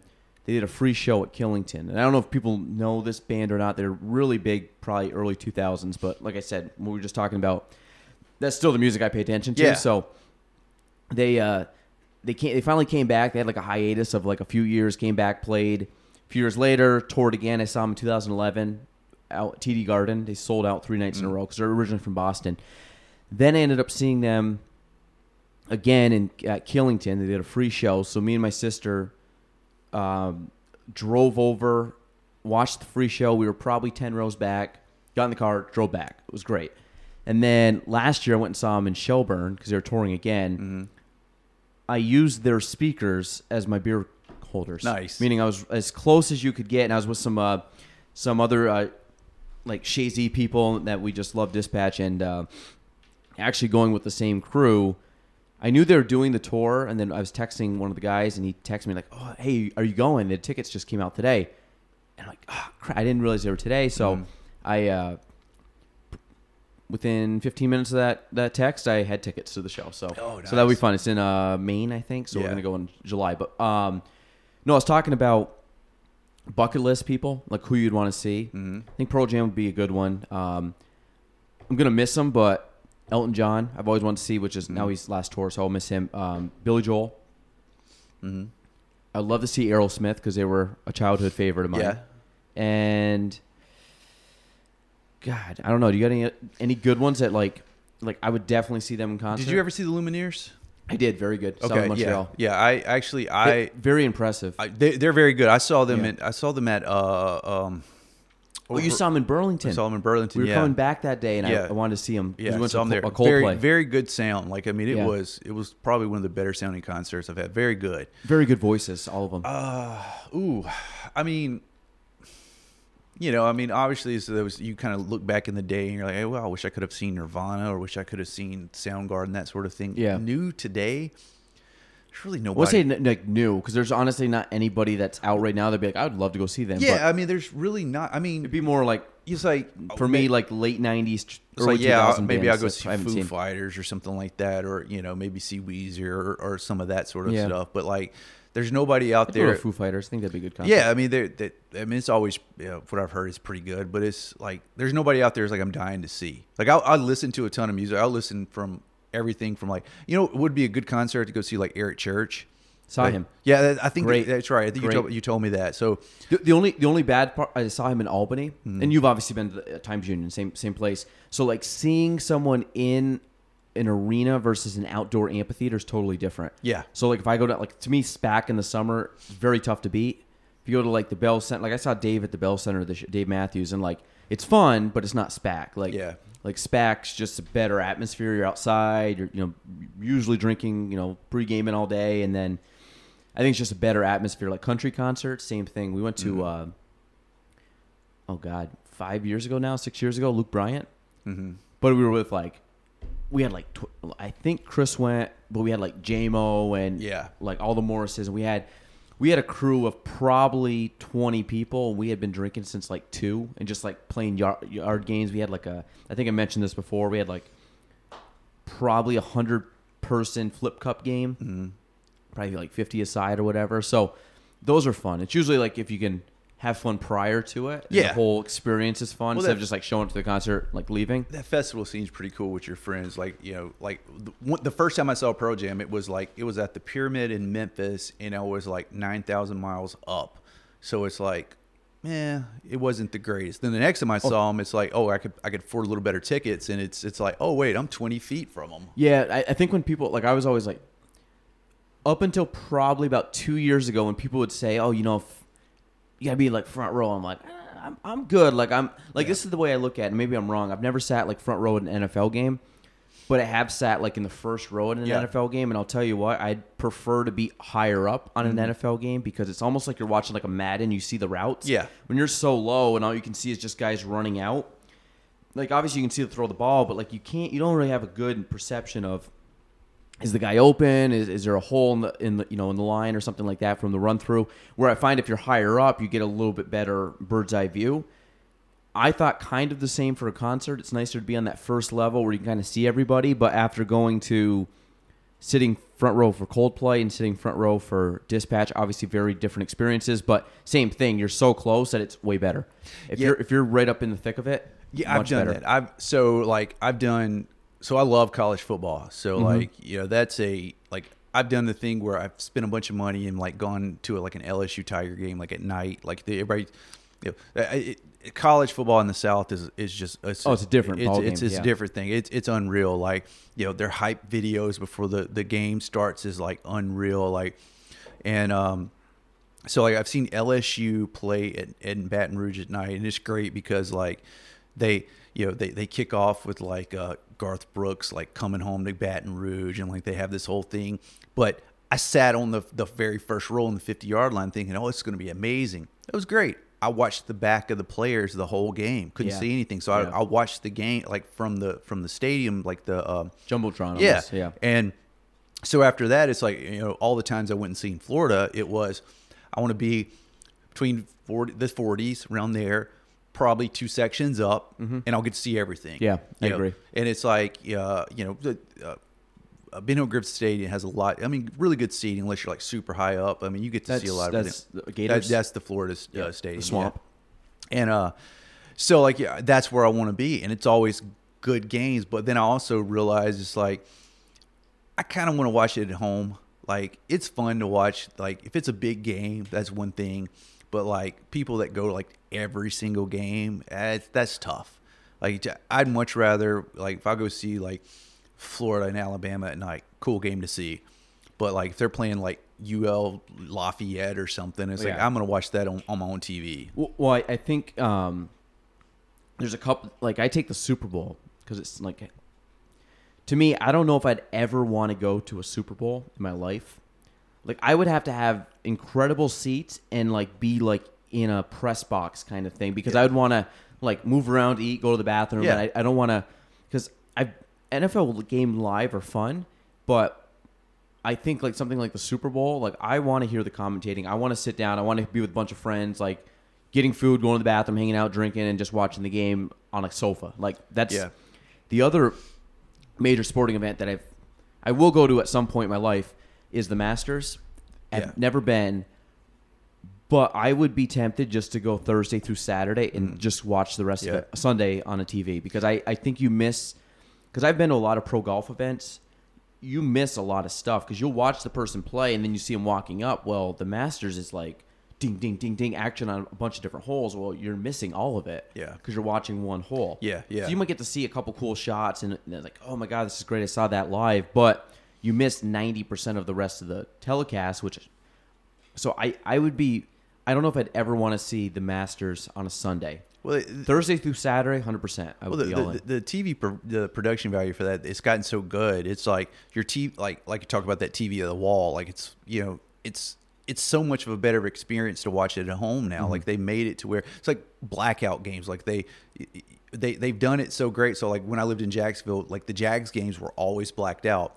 That, that's because they didn't get enough people to go to the games, right? You, so they you didn't have, want to show have- people. You have to sell out. So you have to sell out the game, and if you sold out the game, then they would they would open it up for the local market. Yep. So Jags were terrible at the time I was there. So you, if you wanted to see them, you either had to go to like you know certain people who had like a DirecTV service where like their local channels were out of like uh, out of that area. You would get it, but it's uh, but now it's like you, this this it's so good. It's like if I'm gonna go to the Super like you said, it's I'm gonna go with friends. It's gonna be an experience, and we're gonna do that. I'm not well, it's, going. it's like a whole week thing you Yeah. turn it into. Yeah, yeah, I mean it, it's it's uh, like when I even saw uh, when I'd go watch Jacksonville play when I lived there.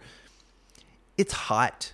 It's in the sum. I mean, it's it's always hot. It's like it's uncomfortable to be at the games. Yeah. It's like you're out there and you're you're sweating like crazy, and and it's like it, it, it's not really that fun. Mm-hmm. You know, you know, there's just certain environments of certain kind of games that like it's it's only fun. You know, unless you're going with your buddies and like you've pre-gamed and it's like this big game and you're kind of you're hyped up for yeah. it. That, that But if not, then it's like, well, I'm just gonna sit here and sweat and then like get yelled at by like some Titans fan or something. Well, I've been to uh, two Red Sox games. It was the same thing. Like I went one time in the summer. It was nice, beautiful day out, but same thing. Like sitting there, and like man, like, Yeah. I don't do well in the sun, and I'm like, this this sucks. But I went. Um, I believe it was a night game, and it was nice out. It was like perfect. Mm. Like I've been to Yankee Stadium, and it was a night game out, and uh, gorgeous. Like the Yeah. weather's perfect. It was kind of like a, a September night. And I'm like, this is awesome weather. But I, I get it. If you're in the middle of the summer, because you really there's no shelter from any of the heat. No, You're literally no. just sitting in there like getting fried. Yeah, I mean, when I went to uh,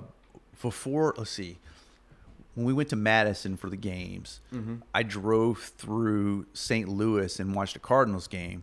How's that stadium? It's nice. It's very. Yeah. It's good. It's Busch Stadium still, Yeah, right? Busch, yeah, Same- were- yeah. And but the the issue was was like, uh, I left at the seventh inning because it was like game kind of got out of hand, and you know, I I can watch baseball on TV, but I'm not gonna watch a whole game. Like I'm not gonna sit there and Yeah, be like, same. It's you know, basically what I would do is I'd get up and kind of walk around and kind of do. So I paid like yeah, three hundred bucks to to watch like four innings.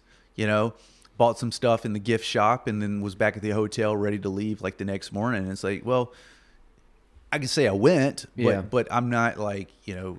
I guess I'm just not a diehard fan enough. Some people go all the time, you know, or they keep this. Like I have a buddy in, in Green Bay who has Packers season tickets. Like it's it's that's the thing.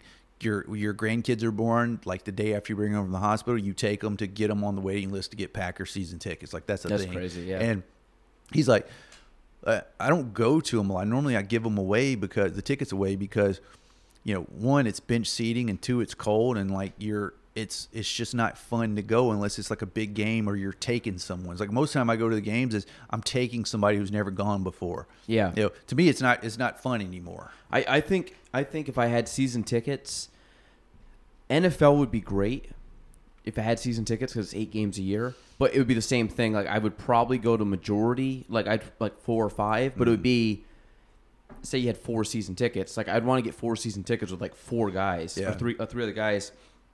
So you're like really just going and hanging out for the day and like, because I've seen some people they go down to like Giant Stadium and they'll have tickets and they'll just say, "Screw it, I'm just gonna hang out in the parking lot, Mm-hmm. drink, watch game on the TV, and just you know keep doing what we're doing in the parking lot. It's more fun than sitting in the stands Yeah, watching I mean it really is. Like all, I mean all the times I've gone to, to like the Florida games, it was you go down and you hang out and you do the stuff, and you know by the time you get into the the stadium, it's like all right, my feet hurt because I've been walking around standing all Yeah. day, and it's like most people you'll see them just right before the game selling tickets. It's like well.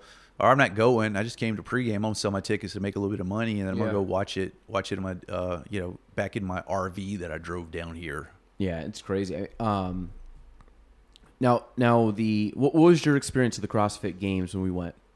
Did you like it? Oh yeah, it was good. I mean, it was. I, I thought it was great. I mean, uh, f- I didn't experience the RV trip like like you guys have, but I've done an Yeah. RV trip before to Yeah. Disney, and yeah, that that gets. I mean, it's cool because you really. It, it wasn't as bad as I. I'm speaking for myself only. It wasn't as bad as I thought it was going to be. Yeah. So I drove up from uh, Tulsa.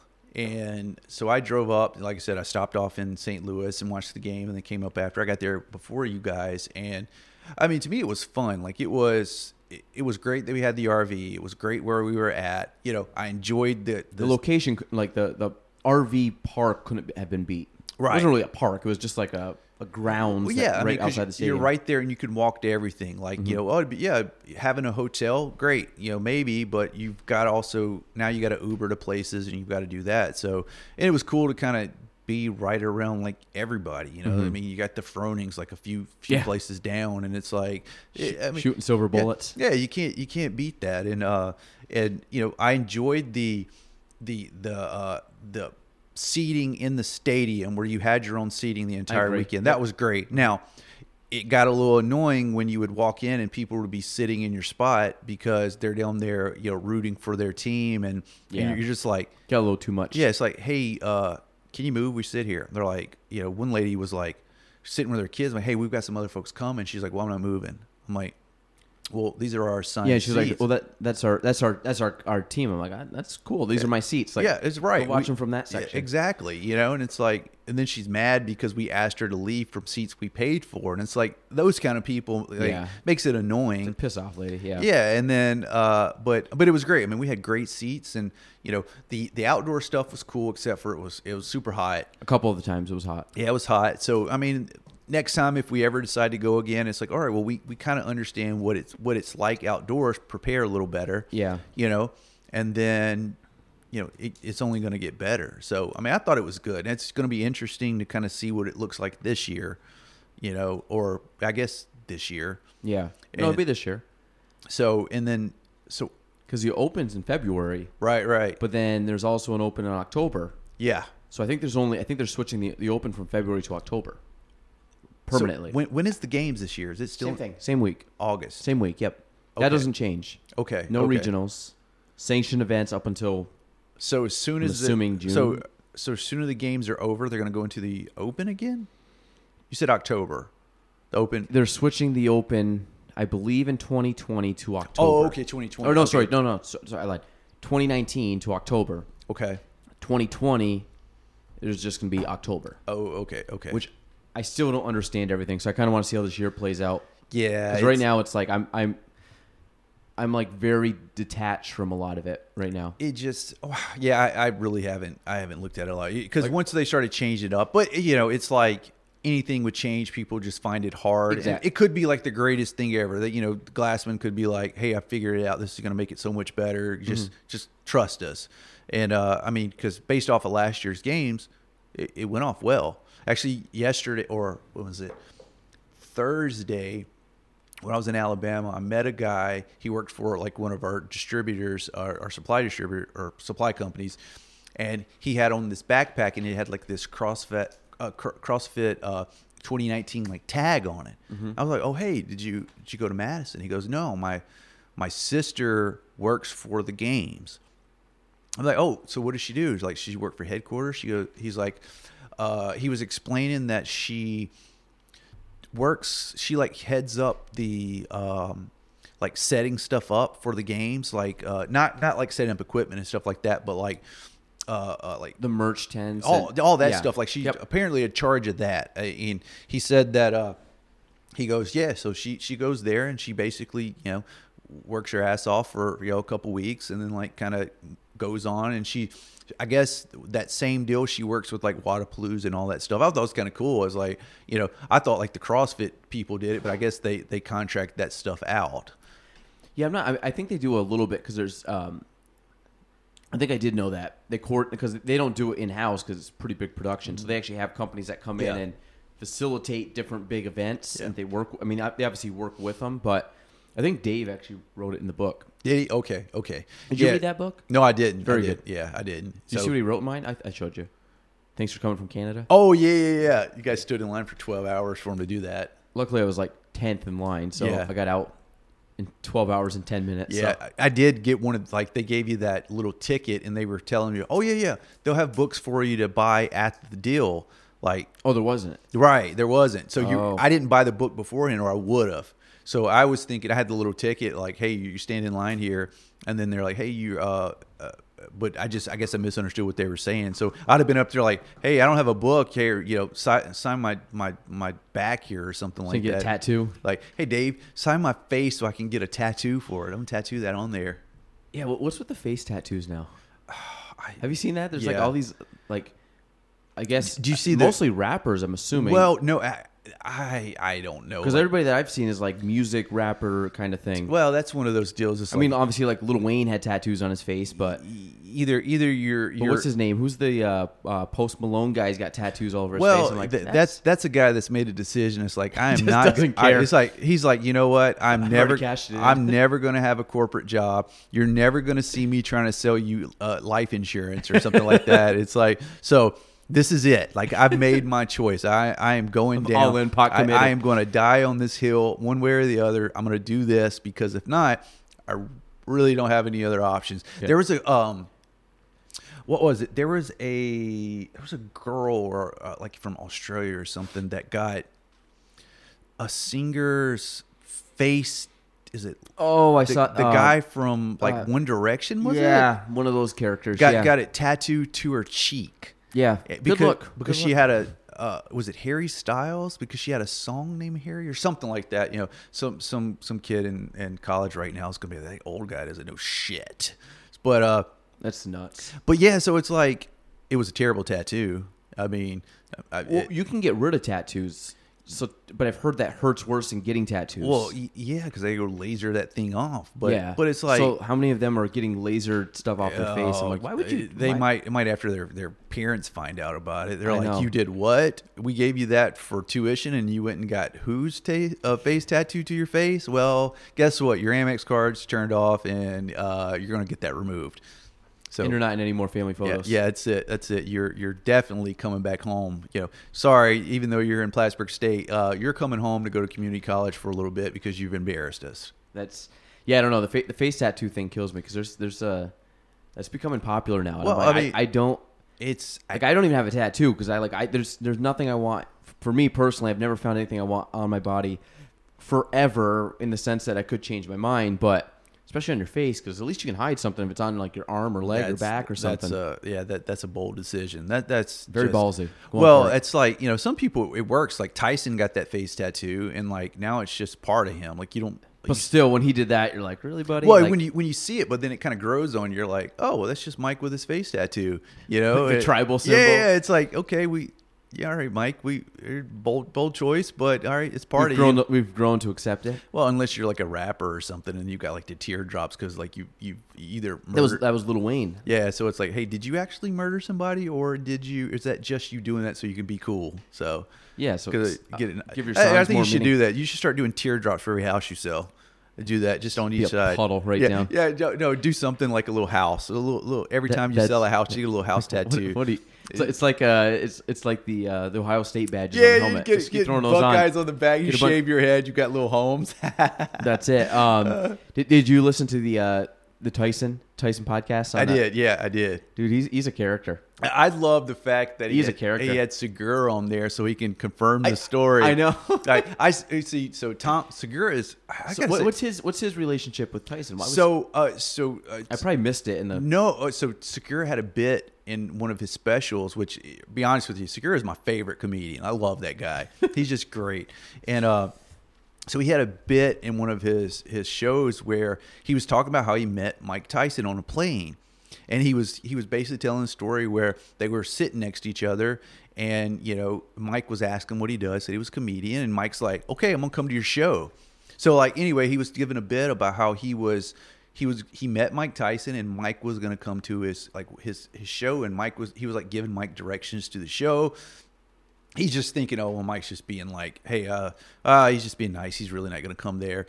And he he just telling a story about how the guy gets a call and he's like, you know, in the Mike Tyson voice, like, hey Tom, hey Tommy, we're coming, we're here, and he's like. He, so he tells this whole story about about meeting Mike Tyson, like his unreal story about how he met him on a plane, and like they talked about a bunch of stuff, and like he met him. So Joe invited uh, uh, uh, Rogan invited Tom Segura on to talk about that story. Just and for for Mike to fact check his yeah, story. so to, Gotcha. because that's the story. So it's like, and it, it's just great because if you ever see the bits, Tom Segura, like his his his specials, they're on Netflix, are just they're amazing. Like they're funniest things I've seen. I, I gotta I gotta wa- I gotta watch him. Yeah, like I mean, uh, but anyway, so yeah, that's what he was on there for was just for that story because he knew Mike, and then, um, but like Tyson's, he, Well, it's funny when he was on there and Tom, Tom's leaving. He goes, Mike, like, "Wh- where you going? Where you going? He's like, I, got, I gotta go. He got and Rogan's like, you're leaving. You're leaving, Mike. yeah, it's like, it, He's like, I, I got I got I got I got gotta go. shoot my podcast or something like that. Like, yeah, I think he had to go do something with his wife. His wife is actually very funny too, Christina P. She's super funny. But uh, but yeah, so that's what he was on there for. But yeah, just, that that podcast is just unreal because just my, eh, guy was 13 and they they didn't believe he was 13 because he was so big and like so strong. Well, the thing, um, I think he was originally from the city, right, Mike? Yeah. And then he ended up fighting in the Catskills. Yeah, So, yeah, yeah. like, Because he- that's what he went up there. I guess he he told the story, which yeah, probably if you want to listen to the podcast, it was probably has all the better detail. But he uh, he I guess he got in a lot of trouble and he got essentially started fighting, and then he he he met a trainer and then ended up going up to the Catskills basically to get out of trouble, like Yeah. to get out of the city, and that's how he met uh, the uh, Cuss up. I guess it's Cus D'Amato. Is that the guy's I think name? it is. Yeah. So, so that's how he got up there in the Catskills. Which I guess New York wise, where is the Catskills at? Uh, I mean, d- d- south. So I mean, just north of New York. So when you talked about going down to like Poughkeepsie, Okay. you're probably just Poughkeepsie. I think is east of the Hudson. Right. Catskills is all west. So it's like the mountain range in the southern New York. Oh, okay. But it's not far away. I mean, to be honest, like the Catskills, you drive if you drive past New York down 87, you see a bunch of signs for Catskills. Oh, okay, So that okay. is if you like look to your right as you're driving down 87, I think those are all the Catskills right Did there. you ever play Mike Tyson Punch Out? I did back in the day. It was yeah. the greatest thing. I never, I Yeah. never beat Mike Tyson. Buddy of mine beat him all the time. I could never do it. Like I couldn't get past like bald bull or something like that. Yeah, I don't. I don't know. I didn't play it enough to like beat the game. I did have a N64 was like knockout something. I don't know Yeah. what the name of the game was, but It's like yeah, it's like super knock. I know what you're talking well, they, about. they it was funny because they had they had guys on there that were professional boxers, but they didn't have Tyson and they didn't Mm. have Al, uh, um, Ali. So it was like they had like Lennox Lewis and they Oh, had. yeah. Uh, uh, Vander Holyfield, I think, was on there. So they had some like bigger name guys, and of course, I always made my guy either look like Rocky, or I made him look like Ivan Drago. You're so like- I had two. I didn't really you, you, deviate. you actually created the the or I shouldn't say. I made Apollo, Rocky, or Ivan Drago. So I had Oh. Mm-hmm. either the American shorts, the red and gold, um, the red and gold uh, thought you were Ivan Drago, or had or had the yellow with the black striped, um, Yeah. original Rockies. Well, I was thinking like, hey, you you made the original Conor McGregor. It's like I didn't know it at the time. Yeah. I just I just made McGregor. Fucking right. Yeah. no, no, I, I didn't. Uh, I didn't. Actually, have you have you seen the uh, have you seen the guy on? I don't know. I think I follow him on Instagram. He's like this guy that does the Conor McGregor voice. He's like No, kind of no, like a voiceover comic. He does a few. Like, I mean, he does like the ones that are easy. Like he does like Denzel, Wa- like the ones everybody Oh, can yeah, yeah, yeah. imitate. But he does uh, Conor McGregor, and it sounds just like him. Like when you if you were to t- turn it off and just listen to it. Like he Just said think- that really, and Yeah, it- it's just funny. so funny. He's Oh, like, that's great. He's got some proper twelve. He goes, he's like, what was it? Eating uh, he's like the, the guy's like his trainer's like, all right, we need you to eat the cereal, and he's like, Conor, what are you doing?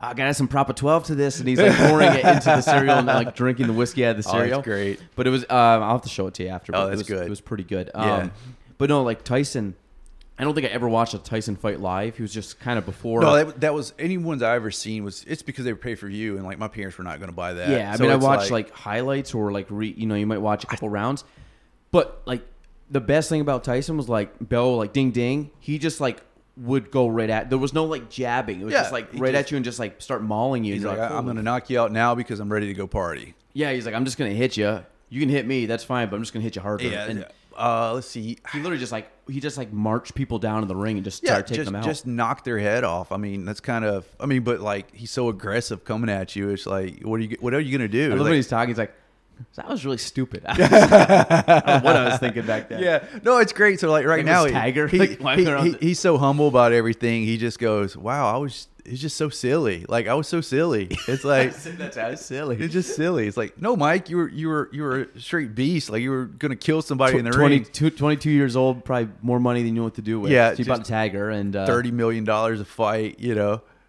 oh, that's God. great. Yeah, that, that The- but it's so it's it's crazy how like boxing makes so much money now versus Still. like but but like versus MMA and I know it's like the business model there but like just unreal how like McGregor and those guys make well so um like uh uh Mayweather makes like 2 or 300 million a fight or something Yeah. like that but then like McGregor he made a 100 million but apparently he I guess he didn't really make a 100 million like Well, UFC got half of it. I don't think any of them. There, there's, there's splits. I mean, you make you make like, but then you're paying taxes and you're paying, Right, you know what I right. So right. like, what do you actually like? Even, I mean, don't get me wrong. Like Mayweather pulling in close to 300 mil, he's losing 150 the taxes. Yeah. So now he's down to 150, and I think what was the I I saw the other day, and he was talking about getting his watches. It's about a new watch every day Who is this? uh, Mayweather for 30 days. He just Oh, went about a new Christ, watch, and, he- about and, right. and he's like, That's the guy that's goes, going "You to know fight until he's 80. he's like, if I had 10 more days, I'd get 10 more watches. Oh, and, and he's like, I was like, I don't know. I just went and bought this thirty thousand dollar watch. I Had nothing else to do. Just went and bought a watch. I mean, he's. uh, I mean, I'm sure. Well, I don't know. I can't say, but he's financed. But like, that's the Well, guy. he's got no financial planner. well, it just it just seems like, hey, all this money's coming in. It's just he's got so much of it now. He doesn't think about it until like eventually it ends, and he's like, now now he's suing somebody. That's Does- normally how that works out. Does anybody spend more than him? Doubt it. Doubt like, it. The amount of like, I think his revenue to expenses each year is off by about a million. God, it, I mean, that guy is just. I mean, carries around a million dollars cash with him all the time. It's like. You just carry that like are you, are you like pulling twenties out of that to pay for like Starbucks or just, like, or- throwing- yeah it's like but like Like Starbucks, that's uh, two eighty seven. Here's a hundred dollar bill. Yeah, I I'm know. It's what? like, what? Here's your tip. And it's like, what? Okay, thank, thanks, thanks, champ. But uh, I mean, if you sit there and go, all right, well, how much he makes per fight, and then like how much he spends, he's gonna have to fight forever. Like he's gonna have to be doing these. light work, baby, light work. Well, I mean, he's gonna be having like that fight he did over in Japan with that guy. Like that was just. I mean, would he make eight, ten million dollars off of that deal when it was just like an he exhibition?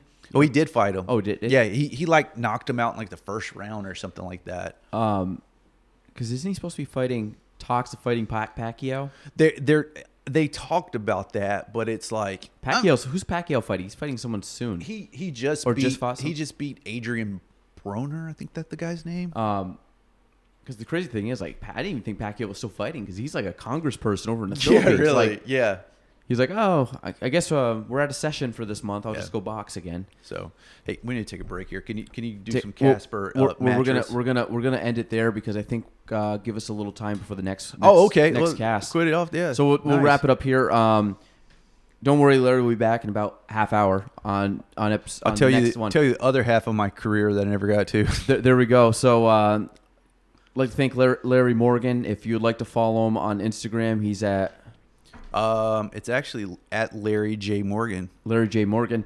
Um, so yeah, L- Larry, thank thank you uh, for showing up. Episode ten, first time we hit double digits. Now we're just gonna go for triple digits. That's it. So we got a few to, few uh, to go. Um, What was the time frame on this one? time frame, you were uh, a solid two seventeen. Nice. Look at that. Solid 217, so that's good. But uh, we'd like to thank Larry Morgan uh, for joining us on episode 10 of the Gaelan Trombley Show. If you'd like to find him, again, Larry J. Morgan on Instagram. And, you know, subscribe to the podcast. Hope you enjoy. We'll see you in a half hour for episode 11. I'm out. Gaelan Trombley Show. We out. Thanks for listening to the Gaelan Trombley Show. If you want to reach me, you can go on Facebook at Gaelan Trombley, on Instagram at Gaelan Trombley, and on YouTube at Gaelan Trombley. The spelling G A E L A N T R O M B L E Y.